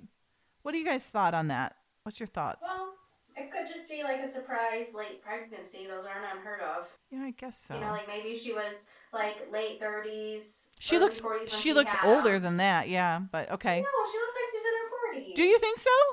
And she has like a, what, a six or seven year old child? Yeah, it looks like it. She could be in her 40s. I guess. TP looks like he's, you know, 50s. I Yeah. was gonna say TT looks. Uh, you can't make TT look much younger, so I was uh, mid fifties, and he's maybe ten years older than her. So let's Yeah, say That could he's be. in her mid forties. We love Okay. age gap romance here, or at least I do. May September romance. yeah. Yeah, maybe. Okay. All right. I'll roll with it, Well, apparently they rolled with it. but um, bump. But I mean, yeah, I mean, obviously, kids could be adopted, but I think she's young enough that she could have had him. Okay. So I thought the same thing in the 80s. It was probably even more striking, the age. But I think it's pretty typical now. I Yeah, mean, oh, it's definitely isn't it? typical Yeah. now. I'm thinking back then it wasn't. You know, it's so funny. You know, with all the with Betty White's uh, death and everything, uh, the Golden Girls is all in the news and everything. It was interesting. So the characters on Golden Girls at the time were at the same age that the women on Sex and the City are. The characters are. The perception like the perception back in the 80s was oh you're you're retired and you're in a you're in a retirement community in Florida at that age. And now these women are like you know still having affairs and you know what I mean? It's just so different how we view the age of of of women especially. Women are just now getting in their prime at 40 Sex in the City now? yeah. There's Sex in the City now? yeah. Have you been living under under a rock? Apparently, there's like a reboot, like with them older. Yeah Oh my god, I didn't know this. yeah it, uh, everybody's on there except Kim Cattrall Uh, well, of course Miranda's not there. no Miranda's there Oh, she is. I thought Kim Cattrall was Miranda. No. Wait, which one's Miranda? Miranda's the redhead. Oh, oh, oh, oh, oh, okay. Yeah. I don't remember their names. All I remember is their actions. Yeah. But the point is like it's how it's how we all perceive women that in, at that age, you know. Back in the 80s we were thinking, "Oh, they're retired and little old ladies in in Florida." And now, you know, we see them as the the fashion plates. Empowered. Yeah, mm-hmm. empowered women and fashion plates in New York City. You know what I mean? It's just so it's such a difference. I thought that was interesting. What a difference 40 years makes. Yeah, right? Oh God, 40 years? Oh my God, it is almost 40 years. Sorry. Okay, all right, I'm looking at the woman. She could be in her mid 40s. That that corner that she was killed uh, that they were killed at is the same corner that from wrong number uh, when they had the exchange with the Chinese food. Hmm. You know when he when they had that newspaper and he goes and looks under the newspaper and there's money there for him and all that and they're watching him. It's the same corner. Uh, so we're having a flashback here, uh, and well, TP is, and uh, Donald Jordan uh, is the one who has the the gun. I would think you would have better aim, but I maybe not with one of those. Gun. It's a it's a it's a shotgun. I mean, he shoots two he shoots two shots in it and it's and and he kills two two innocent people. I mean, he's not really great at it. Yeah, I don't know how he rose up in the ranks so quickly with a shot like that. Yeah, That doesn't really speak very highly of the organization if he's at the top. exactly. And dude, what kind of a loser uses a a woman as a shield? Like, what the hell? What a horrible little drug It's dealer. a weird plot. Um, of, Yeah. This episode's a little bit of a weird It plot, is. to It be is honest. very. it would be better if it was just drive-by, like like Yeah. he just shot out the window and they got caught by a stray bullet. bullet. But he's, like, sitting there. Yeah. shield Was kind of extreme. Yeah. That was messed up. And then that oh god, I can't even imagine. That's just horrible. Uh and and Lee's just can't believe it. He's like, "Well, it was before we met." It's like, "I'm sorry, but if you're that good a friend, supposedly, you would know that." Right? I don't know. Is that something that you tell? Like that's not something you would normally. Like, let me tell you about my my former wife and how she died. Like, And my have to be child, if- If my family was gunned down, oh my god, yeah. Or but also to um I think it was Lexi uh comment before, they would have done a background a thorough background check and they would have found that. that, yes, he totally should have known from a background check. Yeah. But like, as far as like, just if you take the the spy part out of it, just two friends Yeah. that are, are getting to know one another, that's not necessarily like the part of my background I'm gonna bring up. Well, especially men. Yeah, I- I think yeah, I think I'm putting it into context of myself and you know, that would definitely come up if, if I think women are more open about things like that. Yeah. Well, So maybe you're was, right. Kind of like a sleeper cell there for a while if he was infiltrating this other organization, and you wouldn't want people to know that. I mean, he should have known if they did a background check. He's not going to offer that information up. Yeah. Oh, and by the way. By the way, happened, and, and I just happened to be on the weekends uh, feeding them DEA uh, tips. I guess so. The killing was gang related. Young Turk struggling for control of the drug trade, and the shooter was an up and comer named Donald Jordan. And he's like, ah. He goes, well, he certainly made made it to the top. He floated the surface like spoiled cream. He's dodged from the the expensive lawyers he had. He just kept getting uh, getting away with all of it. I mean, it's an interesting storyline if they would have built it more. It just it's so abrupt, you know. I think if they would have built it a little bit more. Here's the thing about 80s television that is is kind of bad now. Like looking back on it, like at the time, every episode was individual. Like Yeah, there were very sure. few stories that had like that were that continuation. over. Yeah, Exactly. Like each episode was it was episodic. You have beginning, middle, and end episode over. Whereas now we look back on it and we're like, wow, this could have been like you know half a season storyline. Yep, yep. it last for such a long time. But hmm back then it wasn't like that. No, that it's a good point. that's a good Until point. Lost, until Lost and Alias, there's like four shows, and I watched all of them that started that trend of making uh, you know everything Yeah, everything's linked. Like the story continues through a season or two seasons. Veronica Mars was the classic example. I've never seen that one. Sorry, off on my tangent. no, it, you're right yeah. though. Well- It, it was it, it, it all fit in a nice little one hour box or forty seven minutes in this case. But yeah, Well, plus it's kind of nice to be surprised. Like you, it opens and you see TP, and you're like, "What is Yeah. TP doing? Like, what the heck's going on with him?" Like, yeah.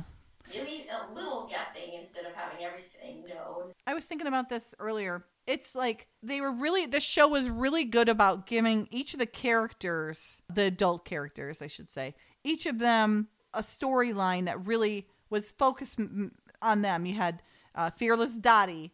You had Billy's Lost Weekend. You had Dead Ringer. You had Promises to Keep. You know, stuff like that. It every each person got kind of that spotlight. It was nice. That didn't always happen in 80s television. It doesn't happen oh, all Oh, yeah. even now, you know Yeah. that as much. So, anyways, I thought that was interesting. TP's telling him he's ready to spring the trap on them, and he goes, Jordan is holed up in his fortress on the Staniklaus Islands. He is untouchable. He's got 30 indictments waiting for him. He goes, he's scheduled to arrive here via Canada in less than 12 hours. He's finally seeing all his work finally come come to a head here. He said Peralta and Foster are at each other's throats. Jordan is coming to make peace. He has no alternative.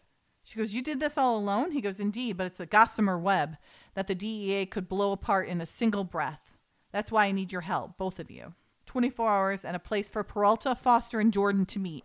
And I know it's asking a lot, but I'm so close. And Lee's hesitant. He's like, It's going to be tough to deliver. Under any circumstance, I wouldn't ask, Will you do it? Of course he'll do it. Hey, Amanda's not wearing a necklace. Something's definitely wrong with that woman. She's wearing black and all baggy clothes and no necklace. She's different this episode for sure. Yeah. Aw, this makes me sad. So now we're back at the docks, and TP's over there with Peralta, and he's telling him he expects the list of options. You know, it has to have certain things that he wants. And uh, he goes, he's careful. You wouldn't believe. He wants six to choose from. They all have to have a thousand yard landing strip for a twin engine plane or an open field with that kind of a run. 15 miles from the city with a vacant house. He goes, sounds like a farm would fill the bill. He goes, it's up to you. I bragged a little uh, to Jordan about you. You could go far. He goes, well, very well, very gratifying, but I don't have that far to go, which is kind of telling, you know, like I only want to get to the point where I can get in the same vicinity as him and I'm going to kill him kind of thing. Yeah. Yeah. Okay, Lexi, this has got to be your outfit Oh. at 2055. No, 2055. Okay, am I looking at Amanda or Francine? Francine, 2055. what do you mean it's gotta be my outfit? That's got to be your outfit. It's like that that iridescent oil slick kind of colors. Yeah, I like the colors. I do like the colors. Yeah. I see what you're saying. Yeah. I, I really like Amanda's, and you know I'm not a huge fan of red, but like that, it's got like some leather mixed. in, I know, I do th- I- I know. I think she looks oh, very tailored. The the last uh season she's really more tailored and more professional looking and I do like this one. It's very different. This whole episode is just weird outfits for Amanda that just don't really scream Amanda, but they're really cute. Yeah. Now she's wearing her necklace. Yeah, I like. I, I guess I do like the colors of Francine. I think I just um. Yeah, I don't like that She loves those match separates. Yeah. awesome Yeah. I do like the skirt she's wearing with it. It looks really pretty with that with that top she's wearing. Yeah, Amanda's got her necklace back on. Yeah, I just said that. Yeah. that. Yeah. Oh, I didn't hear you. Sorry. Yeah. Oh, that's okay. And then the earrings match. Yeah, Francine's always matchy matchy. A little too much sometimes. The Earrings are crazy. Those are too much. Those talk about ripping your grandma's ears off, Miranda. Yeah, Those yeah. look like they would really hurt your grandma's ears. Mm-hmm. I'm pretty sure I had a pair like that too. That's cool. she she had so much costume jewelry and Wow. like, but all of them was so heavy. I never wore any of them. They stayed in the jewelry box for years. Aw. Yeah, I remember my grandma's always had the, the um, clip-on earrings, and so I loved that because I could play with them because I didn't have pierced ears until I was twelve, I think. Those things pinched so bad, like you couldn't. Like, But I could wear Oh, them. It it was worth the pain, It just like wearing heels. Oh, they would leave No. little red lines. Uh-huh. Over my And you take them off, and you're just like, oh, and you just rub them because. But I loved Yeah, wearing but it earrings. hurts so It's- That's a migraine. Migraine just waiting to happen. Yeah. my ear until I get a migraine. Francine comes in and she says, I hope you don't think I'm being nosy, but I couldn't help overhearing you and Lee when I was in the vault. Oh, well, let's just say that I know you and he have become a little more than friends. Amanda, we've had our differences in the past, but in matters of the heart, where Lee Stetson is involved, you and I, we're soulmates. Uh huh. Do you love him? Well, I guess there's no sense in trying to hide it. I was afraid of this. Amanda, Lee is a sweet man. And in his own way, pleasantly attractive and he's charming, but, but getting involved romantically with him, it's a big mistake.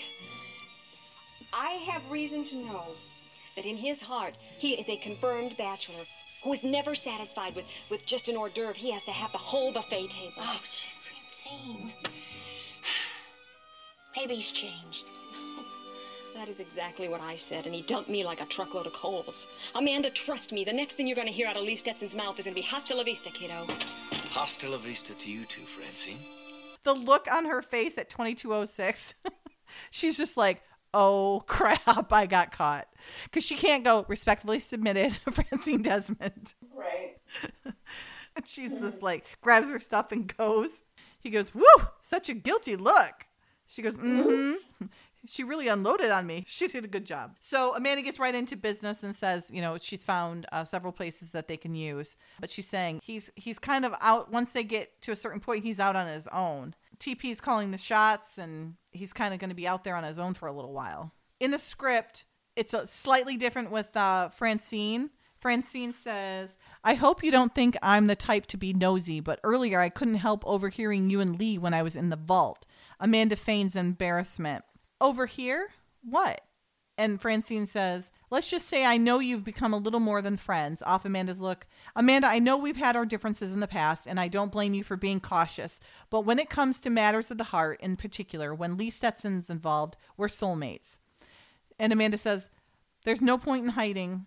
I'm crazy about him, Francine. And Francine's nodding, I was afraid of this. Amanda, Lee's a sweet man and in his own way pleasantly attractive and charming, but getting romantically involved in with him is a big mistake. Sit down. I've got some tough news for you. And Amanda says, Okay, if you think you have to. And Francine's pacing says, I have reason to know in his heart he's a confirmed bachelor who thrives on this re- on his reputation as an international lady killer. And he's never satisfied with an hors d'oeuvre. He has to have the whole buffet table. Amanda says, maybe that was true a few years ago, but he's changed. And Francine says, that's what I thought. And he dumped me like a truckload of coal. Trust me, Amanda. The sweet nothing you hear from Lee Stetson will be hasta la vista, kiddo. Angle to include the door and Lee. As he enters, Francine feels caught in the telling tales out of school. She is stumped for a cover line. Lee says, Hasta la vista to you, Francine. Francine slides out. And Lee says, continue, what a guilty look. She really unloaded on me, huh? And she says, well, no, I wouldn't say unloaded. He goes, what would you say? Amanda smiles privately, busying herself with papers. Lee says, you're not going to tell me? She said, Amanda says, she said you have an international reputation and you're going to break my heart. And with a beat, and then smiles, you wouldn't do that, would you? And Lee winks and says, you never know. I do like Yeah. winks. I would have liked to see that. Yeah. I don't like the well, you'll never know though. I'm like, I know that you're going to break her heart. Yeah, I didn't like the break your heart part. I thought, you know, Too much. yeah. Selling it too hard. I see hmm what. Yeah. It's like you're flirting with her. He's definitely flirting with her, but like talking about breaking her heart. It just it they don't go together. That's all. So now we're uh, at this little shed that uh, TP is is testing out uh, with very creepy uh, mannequins, and uh, he's got two trench coats. Uh, one is very much wired with explosives, and he puts it on uh, one of the guys. And I love how he's like talking to him and like patting them on the, on the shoulders and everything. he goes, "Now then, now gentlemen, it is my belief that the current problem before us can be solved with haste and efficiency by a unanimous vote of support for the five-page outline, which I have placed in the file folders before you. Can you see? Yeah." He's gone crazy. And then he shuts the door and walks away, grabs the other coat and walks away. And then he promptly blows up the uh, shed. He's got to be somewhere where they can't uh, hear that bomb go off. It's pretty loud, that explosive. Right. And I would have gotten a little bit further away than, than he is. That crap would be flying at you. He seems quite pleased though that it's worked. So that's his plan is to to blow up uh, all those bad men. Okay, I really like Amanda in that same outfit. Uh, this is a is this the same outfit? Yeah. It's just it's with that red and black coat now. It looks really cool, I think. Yeah. She looks good. Yeah. So they're they're having second thoughts. They're really worried, and and he just really wants uh, TP to let them finish this up, but they know he's not going to, just like they wouldn't either. and they said, you know, they've they've gone through all the details, and and then TP overhears that and says, "It's the that little extra that makes such a difference." And then he's like, "How'd you do?" And she's like, "Oh, we've got eight places that seem to fit the bill. They're isolated, they're abandoned, they have three separate entrances, and they all have a landing strip, plus a bonus. Each has a way for us, uh, a way in for us." And then he goes through the list, and he's like, "All right, this this looks good. It'll work." Mister Jordan will have to make his choice. He goes, "It's too bad I don't know who, what he'll pick." And then Amanda tries another time, like, "Hey, why don't you let the agency help?" And he's like, "Nope, I'm in this. I'm in this too deep to uh, bow out before the final curtain." He goes, "All right, but the minute you find out when and where this is going, I want you to give us a call, okay?" He goes, "I want this so well covered you can't kick a rock without uncovering an agent." He goes, "All right. Oh, and Mrs. King, if you're a fan of 16th century morality plays, why don't you sink your teeth into that?" And he sh- he gives her a copy of Everyman. Now, in the script, it says uh, if you're a, a fan of 14th century morality plays, not 16th. I don't know when that was. I don't. I don't. I don't remember reading Everyman. Did either any of you guys? No, I didn't. Me either. Yeah. Amanda says, "You be careful." He just smiles at her. So as he leaves, very clearly there's an agent that's following him, and he picks up on it as well, and uh, he shakes them loose. And the agent calls it in, and then as he's walking, he's not paying attention and bumps into an unsuspecting woman, older woman, and knocks her down right on her butt. And then he apologizes and then picks up her packages. and he's like, you know, I'm sorry. What, can I do anything? And she's like, well, you can help me up. and so he goes and drop. He just like drops her packages right on the ground. So they've fallen twice now and helps her up. This is Mrs. Peaver also Mrs. Duquesne from second season. Now we see the the real puppet master behind the scenes come through with uh, Dr. Smith, and uh, he's saying that uh, Mr. Aquinas believes he's giving you the slip, Campanella. You may go back to the lodge. And then Mrs. Peavers comes around the corner, and she's all excited for doing a good job. He goes, "Well, Mrs. Peaver, you made a dandy fairy godmother." She goes, "Thank you." He goes, according to our sensors, Mr. Aquinas now has enough spy dust on him to light up a fluorescent tube. She goes, Oh, but Dr. Smith, he seems so harmless. I love this. He goes, And I had such high hopes for you, Peaver. Everybody's got to be hard nosed like him. Now we're back at the agency, and Billy is not happy that they had TP and they let him go. Uh, in the script, Billy says, Only 56 more mortgage payments, 12 years to a full pension, gone. Poof he goes, Come on, Billy, knock off the melodrama. TP will contact us with details of the meeting. Uh, we go in with a strike team, and you can add a feather to your cap by the name of Donald Nash. So dramatic. I know. He goes, Relax, Billy. Everything is going to be okay. He goes, Then tell me why I suddenly see my career flashing before my eyes. Oh, we get to see the backer outfit. That's really cute with the little cut to it. That's cute. I like it. I like it a lot. Uh, me too. Darker, deeper color on her. hmm Those jewel tones look good. So Lee and Amanda are trying to tell him like, "Hey, we know what we're doing. We're giving him a little slack. We're going to be able to to catch Jordan and uh, Peralta and Foster." He goes, "I'll order two TAC teams, air support, and I want you to take a gyrocopter. You know, it's a wonder any of us ever lived long enough on this job to even draw a pension." And then he goes, "Get out." okay, at twenty eight fifty six. It literally looks like a sticker on the wall for the emblem, agency's emblem. It looks like a sticker on there. Specifically, look at 2856 if you guys can. It looks like a sticker on the wall. Usually, it looks so like such a big, heavy duty sign. It looks like a sticker, You're doesn't right. it? Like a like a Cricut giant vinyl or something. doesn't it? yeah, it does. Yeah, Gives me an that's- idea, Lexi. Hmm. oh no, what have I done? I think we'd have to get like a machine. We would have to. Like We would would. be like a I like a was big gonna- Cricuts. That's not that's not gonna come out of a maker. That's No, that's not going to come out. of. But it could be done. That's all I'm saying. That's all I'm saying. It would look really good on my wall. oh my god. I'm kidding, kind of. I'm kind of kidding. I have all the colors. Yeah. So this is a really cute part. Lee's coming toward the elevator, uh, and Francine's coming out. I do like her skirt, that leather. It's like a dark teal leather skirt. I think that's cute. It's like a pencil um, pencil skirt. Yeah. I'm not a big fan of the blouse. I like the color. I don't like the Color. style of it. Yeah. Style. Agreed. Yeah. I like how it's so iridescent like purple, green, blue. Uh, so Francine grabs him by the shoulders and he goes, "I'm I'm kind of in a hurry, Francine." and she's like, "Oh, this won't take too long. Come here."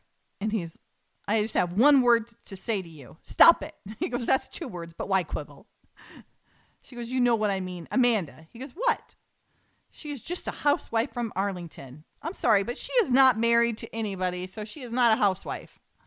Anyways, she's not used to your scorched earth policy in relationships. Now this this this he goes affair. She goes casual flirtation to you. It could devastate her. He goes, "Oh. she doesn't know you like I do."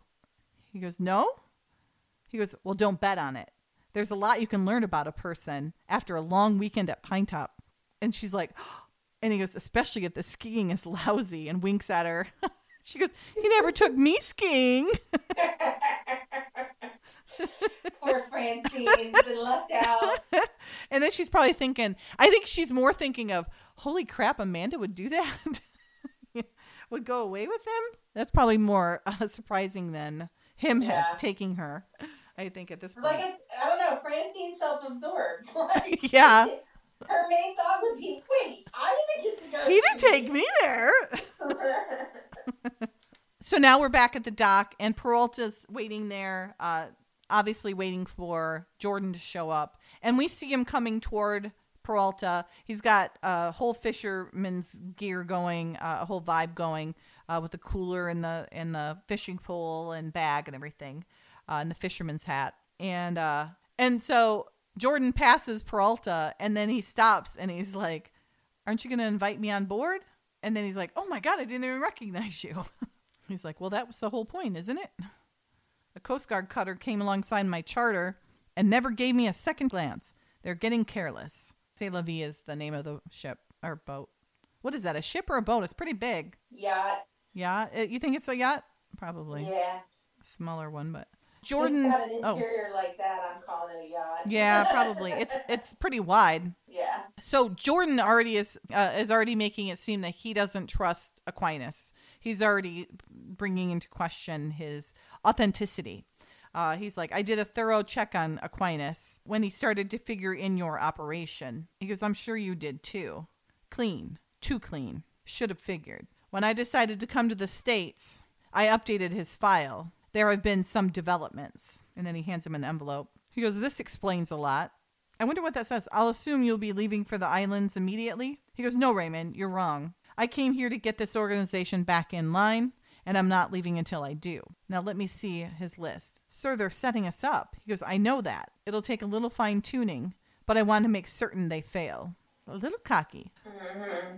So it must be nice. Amanda just gets to read on her on the job. Sign me up for that job. I know. That's what I I was just gonna say that That for my you. dream, just to be able to read on the job. Sometimes I fantasize about taking just like a receptionist job at like a quiet law firm or something. I don't know, and I read all day. You'd get your ass pinched all the time by a law firm. Believe me. Uh, I did that in college. I was uh, worked for a temp agency, Mm-hmm. and I was a receptionist. Yeah. And I read this like all these books and did my job. And they're like, "We got to get Jennifer back if she can read and do that much work at the same time." you know, because part of it, you know, you're just sitting there. Yeah, And other yeah. times you're actually doing something, but Yep. it's only a certain percentage of your time. And I'm like, just going through the books. and they were fine with it. That's you funny. mentioned before, like if you took a sabbatical, you'd want to go to like Hollywood or do like location scouting or something. Mine would be to just be paid to read that whatever, whatever that Yeah. would be. That would be mine. But you had That that week my off. You had you read like thirteen books, and uh, I know. I've read- That was amazing. I read two books over the holidays, and I was like, "Damn, I am reading a lot of books." Yeah. yeah, I made that. I read a lot over my vacation, but now I'm making it. You know, because you just get so distracted, and then there's the social media and phones or whatever you're doing. And I'm just like, no, I'm just gonna read a certain amount. That's good. day. That's good. And that's been nice because it just, I don't know, get it allows you a different outlet. Mm-hmm. It's, yeah, that escape. Yeah. Well, so I'm with you, Lexi.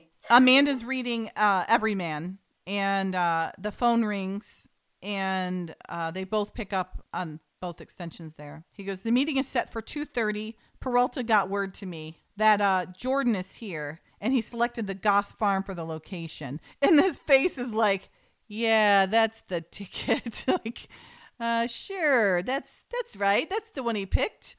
It's just so obvious that he's lying. He goes, "That's great, TP.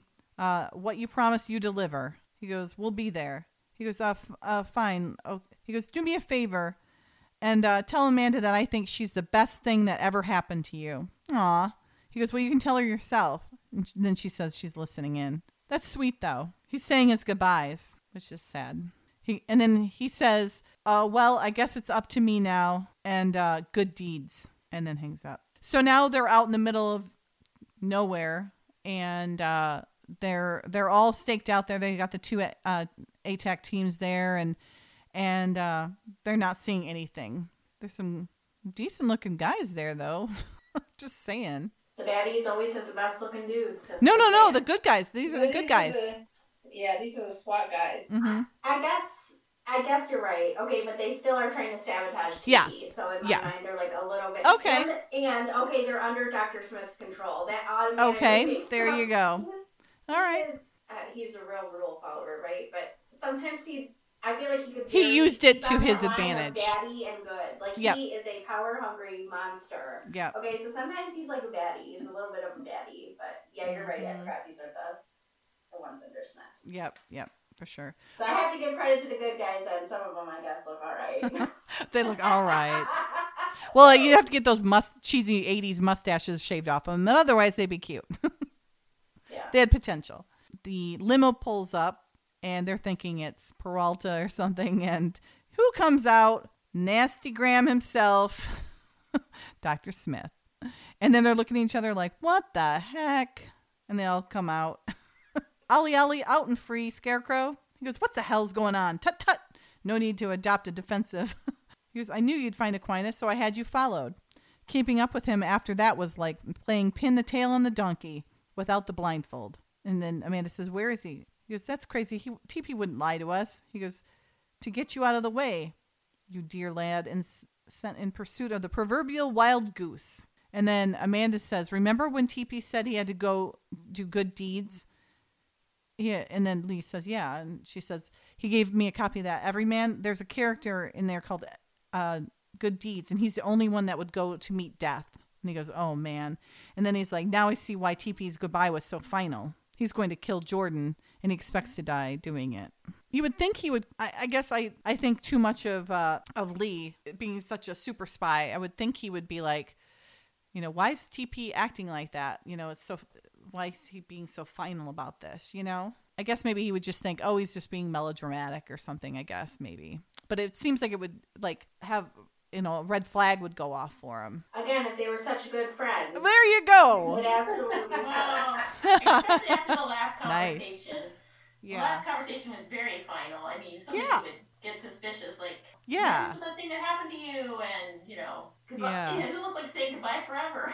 yeah, yeah, Hindsight is twenty twenty. In the moment, he may res- be thinking he's you know nervous because he's going to basically try to take down these really bad guys. So maybe you know like it, that's how he took it is like just in Could case be. something happens, that type of thing. Not uh, I'm going on a suicide mission type of thing. yeah. That's it's a, that's a possibility too. Like in the heat of the moment. Yeah.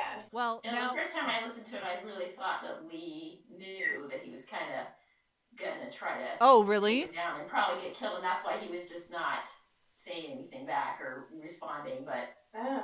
I guess he really didn't. Yeah, it- now. Yeah, he definitely didn't. Yeah, and and it probably wouldn't be as uh, shocking for for Lee because he would he's somebody who would put and has put down his life, you know, laid down his life for uh, potentially for you know the greater good, right? So it's probably not as shocking for him that TP would do that as well. Well, now we're in the back of a different limo, and this has TP and Peralta in it.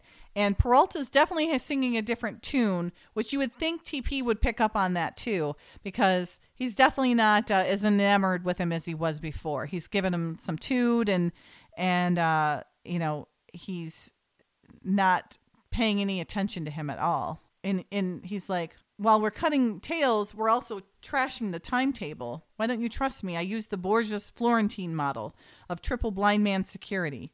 You know, Jordan isn't going to like it if we're much later. And he's like, let me worry about what Jordan likes, Percy. I know him a lot better than you do. That right there is like, oh crap, he's on to me. That's what I would be like. Yep. Oh, here we go with the double double uh, denim thing. It must be a trend this this episode. Now Amanda's in it. Thank God Lee's not also not in it. They they at least put him in a suede jacket. but yeah, she's got that. This one's not got that band on it. At least it's slightly better because it doesn't have the band. But I'm still not a fan. And those big lapels on there too are huge. All those snaps. There's Yeah. those snaps on there. But she's got a denim. She's denim, denim, denim because she's got a shirt, then she's got a jacket, and she's got jeans, all denim. Surprised she's not wearing denim earrings. I do like the black tennis shoes with it though. Ooh, Smith looks really wrinkly in the sun. the sun. it's looking pretty old. 3547 is not this son is not doing him any favors let me tell you.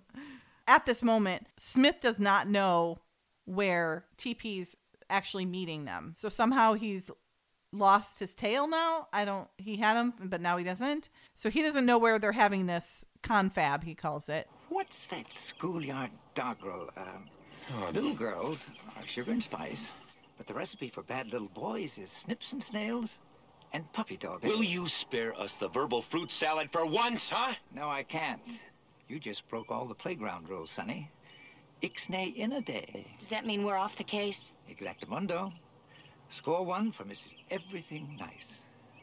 I can't trust you, but I'll keep you informed as to how this pistachio turns out. Yeah, you're just going on a glory hunt, aren't you? And a good man's life is hanging in the balance. Oh, ye of little faith. Check you later, dudes. seriously. What is he bart simpson all of a sudden? So now they're taking lee and amanda and uh they're just kind of pushing them around too man. So they're taking them with the gyrocopter. How convenient. And they're just in the back there and uh and the guy marty's back there and he's like think he cares how he this makes you feel this ma- the man's only concern is the bottom line don't take it as a personal thing mrs king she goes no no i won't thank you he goes, if you want my advice, write him up. He'd love a little visit from the labor board. And then Amanda looks over at, at Lee and he, he gives her a wink like, hang on to your shorts, lady. Here we go. and she's like, okay. Oh, sorry. Marty was the one, Marty's the one driving. So then Lee starts coughing and she's like, you all right? And he starts coughing more. She goes, oh my gosh, you got to stop this thing.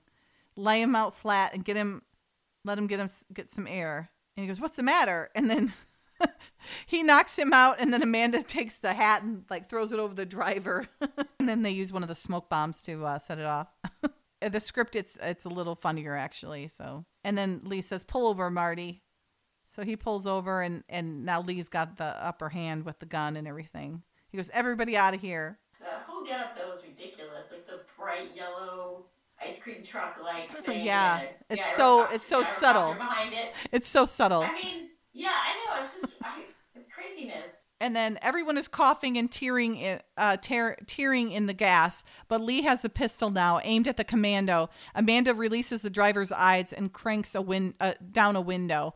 And then Lee, calling forward, says, "Put it in park, Marty." And Amanda says, "I hope I didn't hurt you." And Lee says, "Don't think it's a personal thing. You can write us up." Because he, he told them to have to write up Smith. He's like, you can write us up for doing that to you.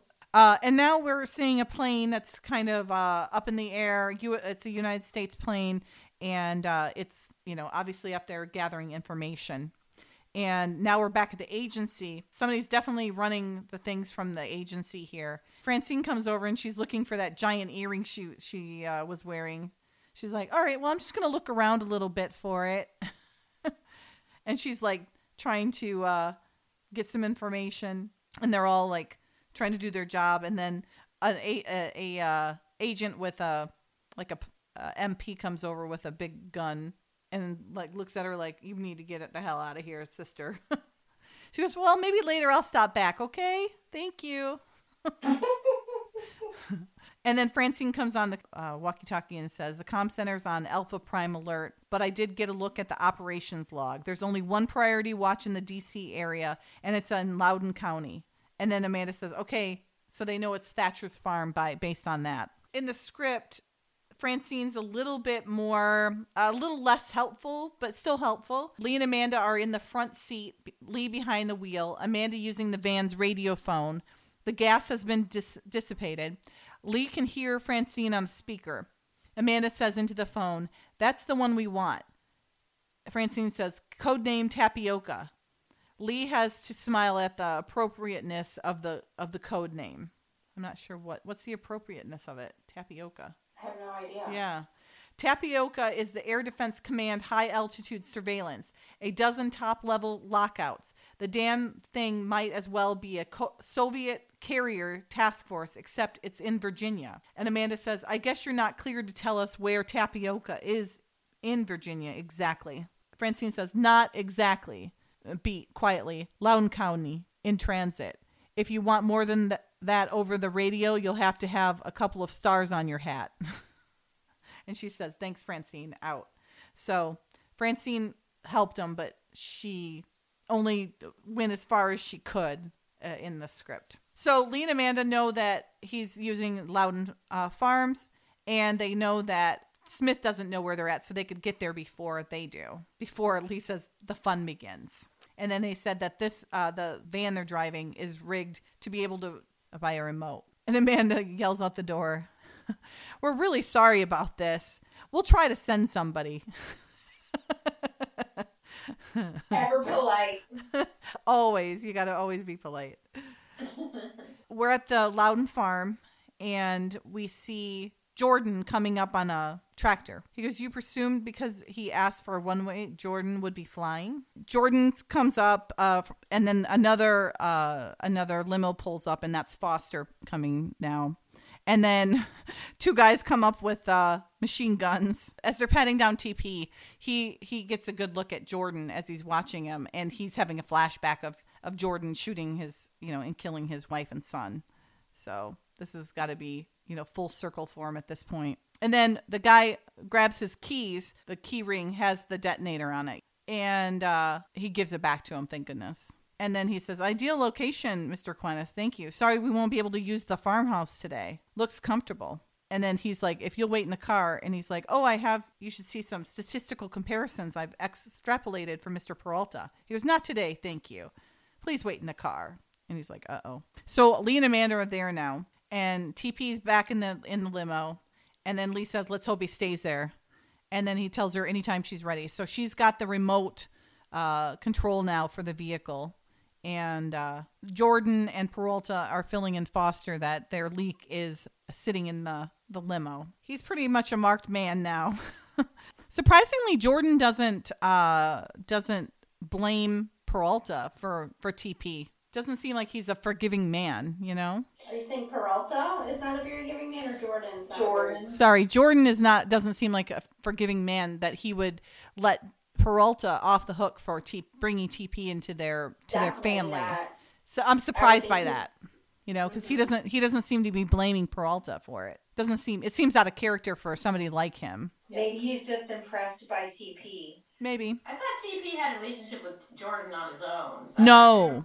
No. Mm-mm. No. Nope. Well, It's a lot of trouble to kill off the head of your uh, division and find a new one. So he's just like, you know what? I'm gonna let this one go. I'll let this one slide. Yeah, maybe. Doesn't want to have to go through resumes and all that. Yeah. He'll have to go back to his island. Yeah. gives, gives him an opportunity to, you know, quote unquote, uh, make an example out of Right. So he's like, you know what? It, it's okay. It's a wash. It's not your fault, Raymond. He goes, All right, get what information you can out of him and make a very public example of his death. And he goes, We've used up our time and they're already here. you can see the the dun da da da. The fact that it's yellow is just like I know. it adds humor to a scene that's not at all humorous. It does. And Amanda's like, back there like- driving it. and they're shooting at it and it's still coming. So no one's driving it. They realize nobody here. It's empty. And then I love Jordan goes, "It's a gyrocopter." Bring him down. You're not protected in that thing at all. I mean, you should have been Yeah. shot down like instantly. hmm This is the second time they've used a gyrocopter. Do you guys remember when they used like it? 'em. Yeah. Do you guys remember when they used it last time? I don't. Maybe. It starts with a In P. the water? It starts with a P, Oh. just like this one does. Playing for keeps. possum. Playing for playing for keeps. When uh, they had the tennis, the tennis um, Mm. uh, killer. Oh, Oh yeah, that's Killer. right. yeah, I was thinking there was the hang glider one, but was that the same one? it was a Yeah, gyro. It was a tennis one? Gyrocopter Yeah. Hmm. because she had a helmet Yeah, they- on. Yeah, the woman had a helmet on, and when they took it off, it was they used it twice in there. They must like them. Yeah, I guess. somebody on the set knows how to. Yeah, manage it. they're probably easy to uh, be able to, you know, to to maneuver in a, you know, without permits and stuff like that. Probably too. I would imagine. You And know, like move uh, to different yeah. locations. without having like a helicopter. Yeah, that was probably at that Disney Ranch thing. Oh yeah, Golden Oaks. Oh, that's it. Thank you. I'm like, Golden Oaks. It a just came to me. Yep, Golden Oaks. That was cool to see because you you know so many uh, from the '80s. You saw a lot of TV shows, and you're like, oh my god, that was from there. you know. Oh gosh, I still every once in a while I'll see a Yep. show on TV that my dad's watching, and I'll be Mhm. like, I know where that was filmed. Yep, yep. I Exactly. that. I've been there. Golden Oak Ranch. Disney Yeah, Golden Golden Oak Ranch. Golden Yeah. Oak. The the two goons are like, let's get out of here. The the main guys are dead. Let's get out. so TP sees that uh, uh, Jordan's coming to to get in the car, and he gets out and walks away very smartly. And uh, Lee lands his, his copter down, his gyrocopter down, and then Jordan takes off with the, the vehicle, and Lee's shooting at it, and then the agents are coming at him, and he's trying to get out of there, and then TP's got him. Is this murder? That's what I was thinking. I know. it now, like I never thought about it before, but legit TP Yeah. left it in there, Yeah. pushed the button, and And smiled right beforehand. yeah, Yeah. like, I mean, I think technically he can make the case he was being threatened by the, the cars coming at him, but it was a little tenuous there. I don't yeah. man. yeah. Th- there was agents there. The guy wasn't going to get away, you know, but Right. he definitely got his revenge, that's for sure. But yeah, it it it, it kind of is. you know? I yeah, like I don't feel bad that the guy died. No, but at no. the same time, he's Yeah. still yeah, like Mhm. he basically committed a crime, man. Mm-hmm. Well, Yeah. he was like smiling afterwards too. I know, And then big that old grin. Uh, so Lee and Amanda are now in the closet elevator, and he said that uh, he heard from TP. He's uh, in in Hawaii, and he's suffering from his forcification.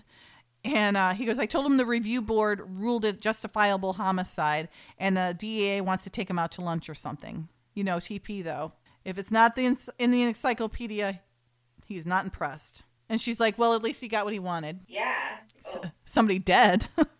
I think she meant taking him down, but so now they're heading toward the bullpen, and Lee's getting called uh, to talk to Billy, and Amanda's getting called to talk to Francine, and so they have to like split up. Okay, I like Francine's dress. Mhm. Don't like the scarf. It feels too stewardess. like Yeah, for the '80s, it's Fine but yeah, I see what you're saying. But I do like the dress. Like, it's sassy like Francine. Yeah, I, I do Yeah, I like the guess so. dress, and the color's gorgeous on her. Her brings yes, out her I blue eyes. Blue. I like it. Yeah, And no shoulder pads. yeah. All those have some and now. Amanda's back into her white top and and very uh tailored.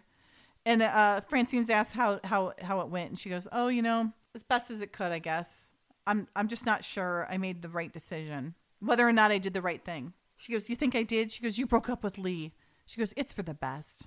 He goes, "Now I want to hear all about it. Was it really ugly? Did you have to have a big shouting match? Did you really give it to him really good?" She goes, "Francine, thank you. I took care of it." She goes, "Good."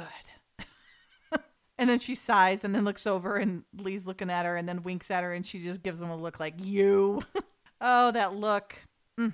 Do you think Francine is relieved because she's she was truly concerned about Amanda or is it oh good you gave it to him you stuck it to him before he could stick it to you like she wanted to probably years ago right that Absolutely yeah the latter I probably it's probably like ten percent. I'm glad Amanda to get murdered. yeah Ninety percent. Yes, somebody stuck it to me. Yep. One step for womankind right yeah, exactly. Yeah. Well, in the script, uh, it's Amanda actually fibs a little bit more. Here in the the film version, she kind of just um, uh, it, it's more about a mission, but in the script, she's a little bit more uh, of a liar. and Francine says, "How are you holding up?" She goes, "Just fine, Francine." And then remembers a ruse. She says, "Fine, all things considered." And she says, "Oh no, what happened?" She goes, "Nothing much, really." Fakes a sigh. Francine, I need somebody to talk to. I'm not sure I did the right thing. Did I? She goes, You broke up with Lee. She goes, It's for the best. Looking over Billy's shoulder to Amanda and Francine, who is already steering Amanda past Lee along the hall, Francine shoots Lee a neutral look. Then Soto to Amanda says, You're damn right it is. I want to hear all about it. Was it ugly? Did you have a big shouting match? Did you give it to him good? And Amanda says, Oh, yes, I gave it to him real good. Well, Francine That's asks, a little dirty. I know it's a lot of innuendo. I wish they would have left it in. And then reverse. While Francine asks questions, Amanda looks back over her shoulder and gives Lee a big wink and a smile. So Amanda gives the wink and smile, not Lee. I think I like Lee giving it to her. well, you know what I mean. All right, dirty mind over there. I like Lee giving her the wink and her going, "Now you behave" kind of look. I think that's more fitting. Anyways, I it was cute. It's not one of my favorites, um, but it was cute. It, it's definitely when I know what's coming. Uh, it's definitely not bad.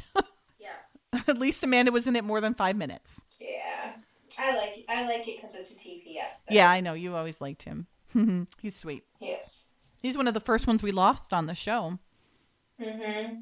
Him and, and uh, Sam. Yeah. It's once again time for Dottie's bookshelf. Good old Dottie has pulled some fan fiction recommendations that tie into the episode Promises to Keep. Her first recommendation is Interference, written by Lainey Sullivan in December of 2014, and has about 3,300 words. Francine butted into Lee and Amanda's relationship, and boy, did they make her pay. Dottie's second recommendation is Partners in Crime by Vicky 3. The story was written in August 2004 and has about 3,000 words. Francine was hounding Amanda for details on the breakup with Lee, and they gave her quite a show. We hope you'll check out these stories, and if you enjoy them, let the writers know. As always, we'll provide links on our website in the show notes at mkcpodcast.com. So, following Dottie's bookshelf, we'll talk about the video vault, where I identify some of the videos that tie into this episode. The first video is based on the song Secretly by Bobby Vinton, and the video was put together by Westy Ray. And this video celebrates all the secret flirting and, of course, keeping your relationship from others. And it's especially fun to keep it from Francine, so hope you enjoy that video. In honor of TP's last stand against Jordan, we selected um, a video put together by Love SNK and based on the song Final Hour by X Ray Dog. This is a great action packed video, so you guys can enjoy a lot of scenes from other episodes as well. And rounding out our list of guest stars, we have a video for Dr. Smith, which is based on the song You're a Mean One, Mr. Grinch by Thurl Ravenscroft, with the video created by our very own Taya, TJSNK LBR. And as always, these videos can be found on YouTube, and we provided links to the videos in the show notes section of our website at mkcpodcast.com. That does it for Promises to Keep. We hope you enjoyed the show. Be sure to join us next time when we uncover the long lost skeleton of Lee Stetson in Rumors of My Death. Thanks, everyone. Bye. Bye. Bye. Bye.